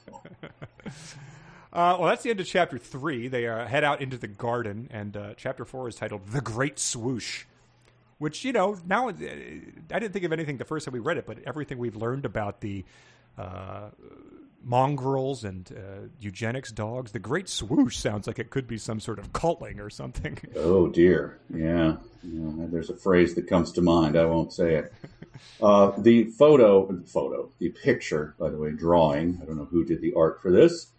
Uh, has the dogs. Uh, some of them look mixed breed to me. Ugh. Ugh. Yeah. Ugh. Yeah, the, guy, the one on the left, yeah, he looks sort of uh, mongrelly. Yeah. The one on the Right. right, uh, popping his head up on the uh, London 66 mile sign. Ugh. Yeah, why are they still alive? anyway, there's a, uh prominently a bone Oh, in the bottom there, right? Yeah. What uh, what what kind of animal is that bone from? Part of it looks still like sort of bloody. yeah, that's what I mean. Like, what is the great swoosh? Is it the um, you know, we're finally going to do this. We're going to uh, we're we're going to start eating those half breeds. Let's just do it. Yeah, Come on, that's what it's going to lead to. It does go unaddressed. Like one dog be like, "Come on," you know, the general. I I thought this would be the first action all of us would have taken this morning. You're telling me no one else ate a ate a kid? All right, whatever. There's no uh, morality in our metaphysical world. Whatever is right, do each do do what is good unto you. Yeah, God. general. Um, so they're setting off to London. They're all accomplished swooshers. There's 50 Dalmatians going, including, I just like, this was a, a funny sentence, Lucky and his wife, Gay. So just I'm just imagining, this is my dog wife, Gay, uh, being introduced in the 60s. Oh, is Uncle here? Oh no, no, this is my wife. No, uh, Oh, oh, okay, gotcha. Ah, I understand. he's seeing the, uh, he's, there was a revival of Meet Me in St. Louis, so he, uh, he went to attend that. Clang, clang, clang goes the trolley. Um, so then they, they head out. It says uh, they they go in to see the general again out of the gates. Um, in a uh, they're swooshing in formation, thirteen rows of four, to go see the general who has now adopted a Jack Russell Terrier as his lieutenant. Right. Uh, the shrill, right? shrill voice. Yes, I think that makes sense if you've ever been around a Jack Russell. They're they're barkers. Oh, are they? They're the little uh, tough ones, right? Oh, yeah, yeah. Wishbone, yeah. yeah. Um, yes. I wait. Wishbone. Wishbone was like a PBS show where a dog would interpret classic literature, like he would Oh, be okay. Odysseus or Tom Sawyer or something. Oh, okay.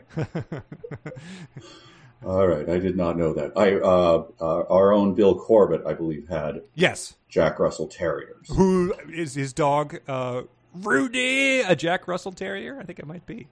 Oh, is Rudy? I didn't know. See, there we go. T- entirely justified.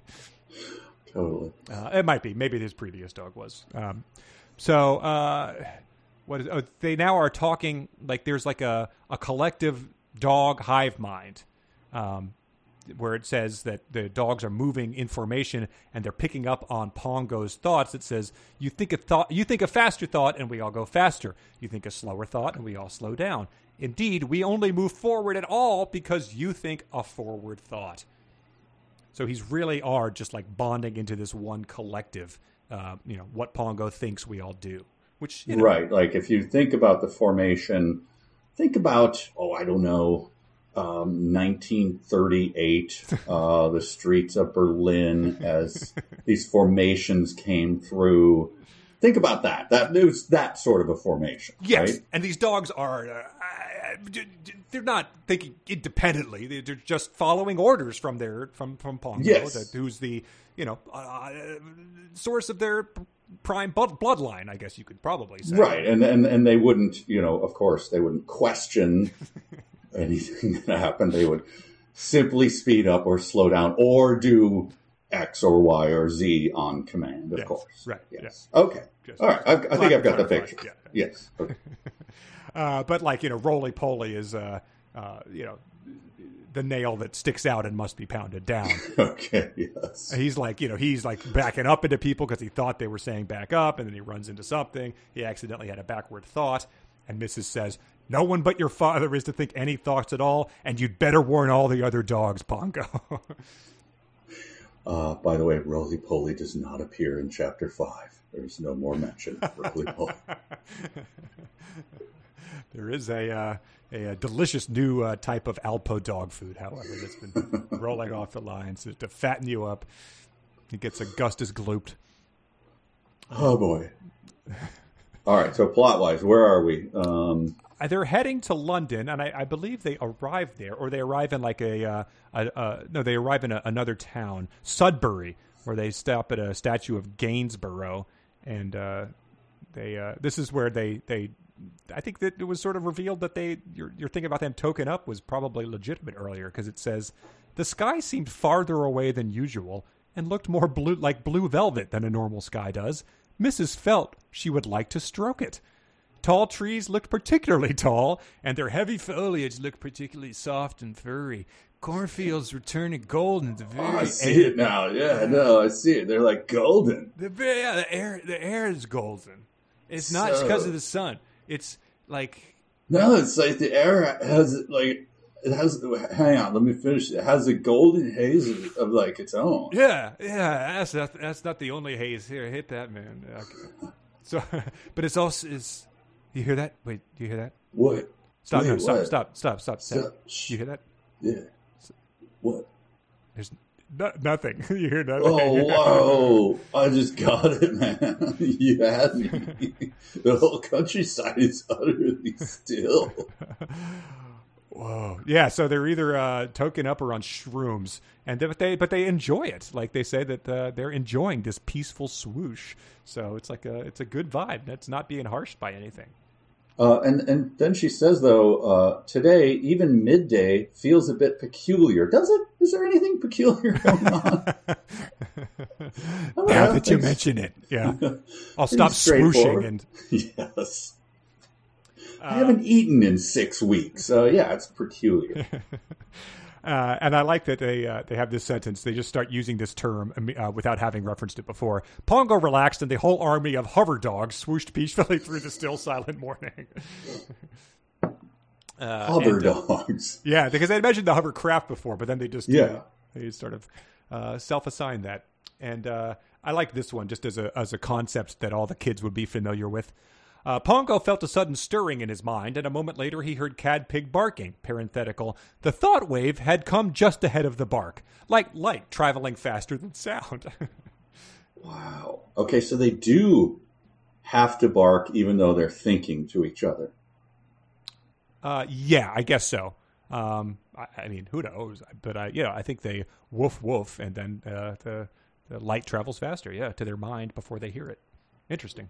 Yes, and then uh, so Cadpig, who has uh, by now, like obviously, the uh, her prison is packed with her uh, enemies, Mm-hmm. Yep. and uh, you know they're pleading for their lives, but she's you know she's obviously killed their children in front of them. Yeah. As she takes over, is like, "Where is my army?"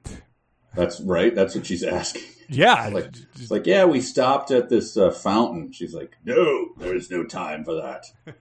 Come. yeah.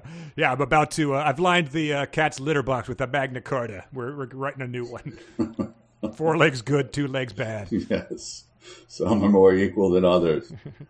Uh, but she orders them to come. Like, let's let's go right now. Yeah, and they're like, well, but how is everybody going to get there? And that's where she just says they can get to London if they think about getting to London.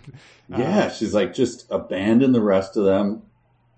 They're like, come quickly.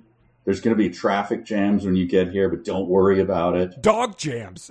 Yes, and everyone for himself is basically what she says, right? well, she says some dogs want to be led. Whoa. Yeah, some dogs are just falling into place wherever, behind whoever has got the loudest bark or something. Uh, but she also says far too many dogs are coming. There's a seething mass of dogs outside of number ten. It's very, it's it's good when masses start to be describing as seething. You know, that's really like, oh man, it was great. There was just a seething, seething mass of people, and then everything was happy and good. Yeah, how was the concert? Oh, great. It was seething. Absolutely seething with people. Yeah. Uh, but, you know, Cadpig doesn't say it, but of course, the uh, she's got a, a solution for that uh, seething, let's just say. once the once the army gets there, uh, th- there won't be so much seething anymore. right? Yeah, there's going to be a way to uh, to quiet this. Yes. make them wish that they were dead. But yeah, they, the uh, thinking about going to London and then you can go. Uh, Pongo wished the traffic lights were working, and suddenly they were. Pongo wished his enemies dead, and suddenly they dropped. That doesn't happen, but like that's where does the where does the power end? Is my main question here, especially as stuff keeps getting grimmer. Well, Mrs. does raise a paw and raise an objection, but I love that it is completely brushed off. Okay. Uh, she says, I don't think it's healthy. This is about the thinking. Sometimes the young dogs at Hell Hall make more noise than I care for, but I'm glad enough to hear it now. And I don't think I hold with inner ears or thought waves. How can one be sure one's keeping one's thoughts to oneself? One's entitled to private thoughts. What? That's the last we'll hear of that bullshit. Uh, Yeah. There, there is only Big Brother. There is no. you must learn to love him. How uh, how private of thoughts we talking about here? What's, what sort of thoughts is the dog having? Yeah, what kind of misses? Why don't you tell me about them private thoughts that you're having? A little something for Pongo.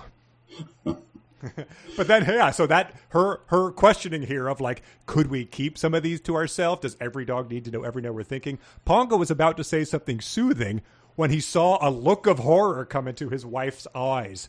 So she not only is she having that disturbing thought, then she gets the full uh, Sheriff Brody rack focus onto her. Yes. and it's because she sees a uh, a small houses with a, a factory with a signboard that says Cruella de Vil and Co. So even worse than Gump and Co. And it says far worse.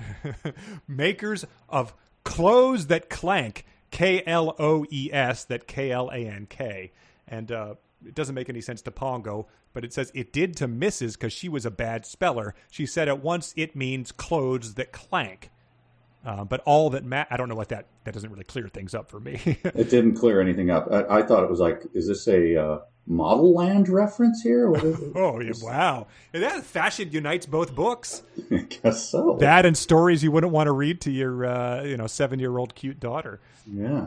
But, What uh, is that- that clank? Yeah, it says all that matters is she's back in England, that wicked woman. And soon after that, we get a uh, a mind blowing revelation, um, which just had never crossed my mind. It says Pongo now confessed that he had known, but she's not our enemy now, Missus. She won't want Dalmatian skins anymore. Mister de Vil's no longer a furrier. The Dearly said he and Cruella are making plastic raincoats. So uh, it never entered my mind that Cruella de Vil was married and that you know she wasn't born with the name Cruella de Vil. She was like Cruella Jones and then married Mr. de Vil to sort of complete that name.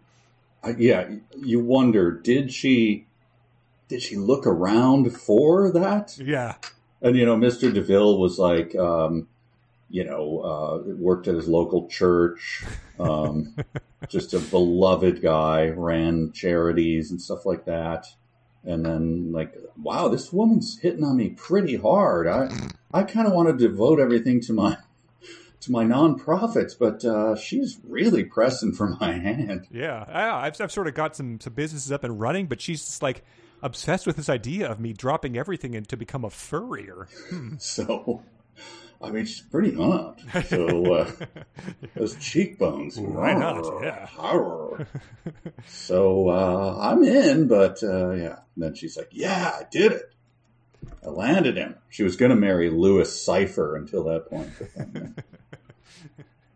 The uh I, either that or he's the classic you know yes dear type of guy like you either he, he either is yeah matches her uh, evil for evil or he's the uh the, the meek little guy who goes along with the plan there was once a, um, gosh, how do I say this without uh, bringing up real people? Um, a, uh, let's just call her an executive who I had to often uh, see. okay and she was Cruella de Vil. Like it was just bizarre, like hitting on me in front of my wife and stuff. Going like, like what is happening here?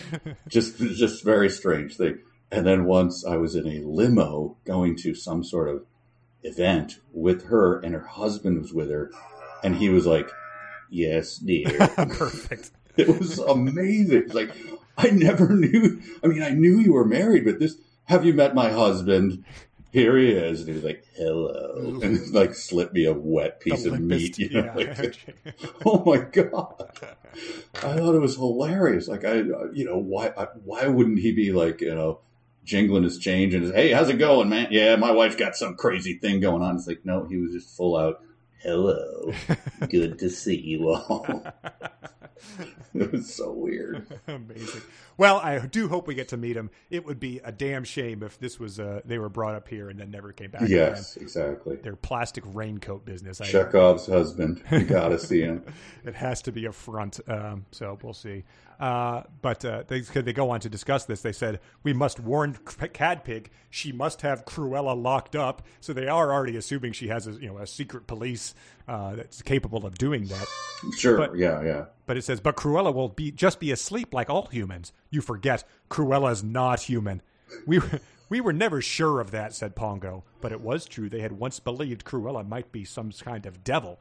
So speaking of your metaphysics and stuff, where you know the dogs are have an understanding of good, evil, uh, presumably heaven and hell, and the devils that lurk within. I guess they so do live in hell. Devils. so Yeah. So is she? So she's married. Mhm. So, but she's a demon who got married and started a furrier, or like convinced, uh, uh, married into furrier. yes, landed a furrier that, but then also moved on to uh, plastic raincoats after leaving town for a brief period of time. So is she? Um, is is he a demon? Huh. So like, were, so was she cast out of heaven? That's what I'm. I'm just trying to get my. She fell for like lightning from heaven or something. Like, what is? I don't understand. It, she's not human. Yeah, it is pretty funny that dogs, you know, escalate from uh, she wants to make fur coats. There's no level of evil in between that and devil. like not just like, yeah, she's a real bitch. like I don't like her. She's a demon. Uh, all right. Well, we'll find out more, I guess. But that was very tantalizing to me that she's not human. right, yeah. I mean, that brings the story to a whole nother level. Like, okay, so there are human like creatures who are actual demons. So that should be fun to explore who, who that is. Yeah, because how are our, how I mean, we we have dogs seizing power, but that's going to be a hard thing that's going to be standing in their way. Unless they So team once- up with them, you know, that could be Yeah, well, at the end, does like Mr. Dearly wake up and he's like, I'm back. That was a delightful sleep. And then peel the mask off and like, I'm not actually Mr. Dearly. head rotates 100 uh, 360 degrees. Uh, well, it does end on a positive note too. They they, they get to London. They're standing outside uh, Downing Street, number ten Downing Street, and they uh, think with all their strength, "Cadpig, we're here in Whitehall." And it's worked magnificently.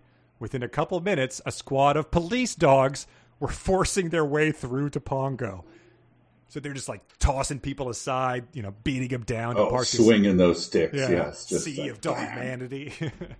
Like, just there's like dog canine teeth skittering across the road as they.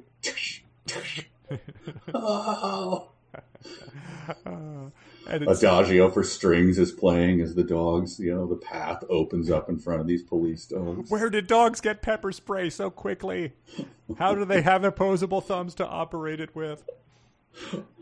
Uh, but it says the the then the you know in case you think that we're exaggerating, the leader said loudly, "All dogs of Madam Madam Cadpig's own breed are to proceed to Downing Street. All other dogs are to proceed to Horse Guards Parade."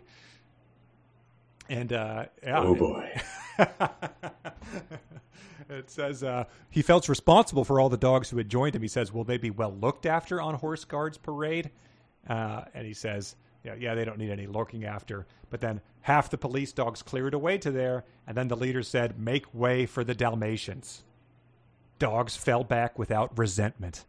Indeed, they were all wagging their tails, and there were cries of "Long live Madame Cadpig and all her Dalmatian relations." So these are these are the dogs who knows which way the winds are blowing. I, for one, welcome our new Dalmatian leaders. I wish there was just the slightest bit of dissent or something like that. It would be interesting to. No, uh, pugs! Pugs are the future leaders! He was quickly silenced and never heard from again. His body surfaced in the Thames. Wow, Madam Cadpig. Yeah, that's just, uh, they just throw that at you and people are chanting it. I assume chapter five opens with her like on a uh, terrace above a crowded square of dogs. Listen to me, my dogs. Yes, my queen. Oh, and uh, yeah, it ends with them. Uh, I he says, "I hope I'm not looking smug, Pongo. I hadn't realized how important our daughter has become." And so the Dalmatian army entered Downing Street. So, what? Here's my uh, another prediction of the future. Um, Mrs. and Pongo with their muzzles taped up as she walks into the dark room, like I was hoping it didn't have to come to this. Re-rubbed you, re-rubbed you.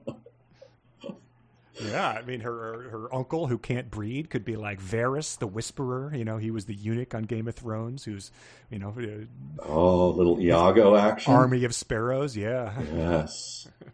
My queen. I know it pains you, but you must eliminate the two. the They source, raised me. the- they're the source of my bloodline, the pure bloodline. yes, but they must be snuffed out. It is your bloodline now, Cadpig. Well, you were once the runt. You are now the madam of all England. Uh, close in on her, push in on her face as a, a single tear rolls down it as she, we assume, you know, just off screen is slitting the throats of her uh, parent Dalmatians. It zooms back out, and she's you know humping a stuffed doll or something. Like. Can you hold it together, madam, please? Sorry, Oh, sorry. right, right, right. Instinct. Stay on task. Instinct. Stay on task. Yes. Oh, well, that's a good way to end it. Why don't we move on to our? Uh, do we have? Oh, we had one email. Let's read that. We're going to the party. We're going to the game. We're going to the disco. We're gonna cruise out, man. We're stealing people's mail. All right, we actually had two emails, and these came from our uh, once again our beloved Patreon supporters. The first one is from Doug. He said, "I got a notification from Amazon about your pal Zachary Schatzer's latest release. Zach uh, ri- writes for RiffTrax, has you know written a bunch of very funny books, and he just released one called Molly McKeever in the Case of the Missing Clown." Yes, I got that same uh, notification. yes. And so I, I did too. I got the same one. And uh, you scroll down and it says customers also bought items by Meg Muldoon, Andy Weir, Garrett Putnam Serviss, and Winston Groom. So Garrett Putnam Serviss? I don't think we ever knew that, did we? I did not know that. yeah, it's pretty good. Wow. But, uh, nice. So yeah, the uh, 372 effect even is tangentially to uh, poor Zach, who's uh, Zach is- I'm sure he's glad people are reading them, but it's uh, you just a distinct through line from the uh, bad book readers to his very funny one. So please, please do not associate me let's see if we can get uh, Dodie Smith onto that page sometime soon. Yeah. Uh, the next email, this is just because we have a little extra time. I normally would not read this because this is uh, esoteric uh, and and weird, but this is from Yan or Jan. He says, as a fairly new Patreon supporter, thank you, welcome aboard. I am currently in the process of catching up on all the stuff you put out for us over the years. The, the, the vast library. And so this is some of the stuff from 2020, I guess. He says, right now I'm catching up on the quarantine minis. It was a strange time, wasn't it? And I've just listened. We just talked about, we just made eight Nazi illusions in a book about dogs that was written for eight year olds. I think we're still in a pretty strange time on this podcast. But he says, I just listened to mini episode 17, where Mike talks extensively about Beethoven's Piano Sonata number 29. In it, he also says that apparently Hammerklavier is supposed to be a joke in German. Do you remember any of this? Yeah, sure. Okay. He says, I know nothing about classical music, but as a German native, I can safely say, nope. There's no joke in that word. It No, literally no, it's not the word. Uh, It literally find the article. just means hammer piano and was used No, I know it between does. instruments. I know there's some sort of a. Uh, the, the, he he did something where he left an umlaut off or something. He said maybe someone got confused by the second movement scherzo. That's Italian for joke. And if you take away the Scherzo is joke. O, yes. you have the German word for scherz, or Yeah, that which also it- means joke, means or joke. apparently a scherzo is not uncommon in classical music. I didn't get confused. I'll find the article. He then I'm, I'm not saying it was a funny haha joke. I'm saying that Beethoven was doing some sort of a little, like some sort of sly thing. A sniff out through your nose joke. Uh, exactly. And I'm not saying that that everyone even agrees with it. It was just a theory. Anyway. And then he uh, then he says something about the pronunciation of clavier, which we, uh, correcting pronunciation is a very like first three books of the podcast type of thing. We have Oh, come on. Is he correcting my pronunciation of it? uh, the word clavier is pronounced more like clavier. In this case, the e after the i just denotes the i is supposed to be pronounced long rather than short. He says, anyways, just a little extra bit for Mike to obsess over. Winky emoji. Yes. No, I, I take it in the spirit it was given. I will find the uh, the article on Nice. it All right. at some point. Well, let's finish with the dumb sentences. A sentence begins with a capital letter. A capital letter is a letter that's big. A capital letter is not a small letter. A capital letter is big, big, big. A All right, the dumb sentences of the week from our, our beloved listeners. This first one is from Jay. Very simple. We'd better lick their faces. uh, Joshua submitted. Not bark exactly, but well, I'm barking to you and you're barking to me, but I'm almost sure we're really reaching each other by thought waves. It's all part of the strangeness this morning. And he said, I struggled to figure out why this was dumb. Then I realized they're thinking in barks, and we're supposed to understand both situations. It's all so confusing. Yeah, I think there's a reason this did not get made into a movie. um, Mike submitted, Mr. Dearly looks as if he might smile at any minute. And he just wondered, what in the world does about to smile look like? It is rather good. rather Yeah. Kleinian. Yeah. Uh, Hayden submitted, "The enemy you don't know isn't there," and he said, "There's just no reading that makes this statement true." I, I agree. John sub, uh, submitted, "I explained, and there was no panic whatsoever." It's uh, you. Uh, a lot of times when you explain, it doesn't result in panic, so it's good, good to point out. Uh, Janelle submitted, "You must imagine yourself swooshing, and then you will swoosh." and said it's just like her saying uh, when she was a kid and would convince myself I could fly by jumping off my bed and then I would simply just be flying, which is sort of how the dreams work. That's funny that we talked about flying dreams and then had a big smackdown of telling someone about your dreams later in the book. Right. Uh, Chap submitted, I'd like a show of tails. And there's a few things like that. It's, uh, you know, just a little, little dog, you know, what if dogs were humans type of, uh, do- dog jam was another one instead of traffic jam. Uh, Chris submitted such marvelous breathing. uh, we love our breathing, our marvelous breathing, our beautiful breathers. Um, and uh, mine, what did I have? I had a couple. Um, okay, yeah, uh, this one's a good one. She had heard what they said, although they had used low tones of bark. Wow. what is a low tone of bark? That's a sonic challenge, I guess. Woof, woof, woof, woof. ah, I think that's it. Do you have anything left? Um, I, I I burnt it already, but it is uh, she and her husband frequently had charming kittens who all went to excellent homes. frequently. Frequently. Marry those kittens off. It's been two weeks. Well, I think that's it for this time. We'll post an assignment in the next uh, round, and this book's full of delights, I must say. Yeah, it's fun. I mean, you know, the the prose is uh, much better than our previous book. So, Oh my God! so oh. that. One more, uh, one more thing. Speaking of our previous book, someone sent this to me. It was a, uh, it was a guy who posted on eBay. Oh no, just in just in Google, you, you searched for hat that weird guys wear, and it turned up uh, three different results of Andy Weir's uh, flat cap with the. Wow. So we will leave you with that. If you want to read the rest of uh, Starlight Barking with one of those hats on, maybe it will make you uh, able to understand the low tones of bark that you get tossed at you. and please send a picture. Yes. Thank you, everybody.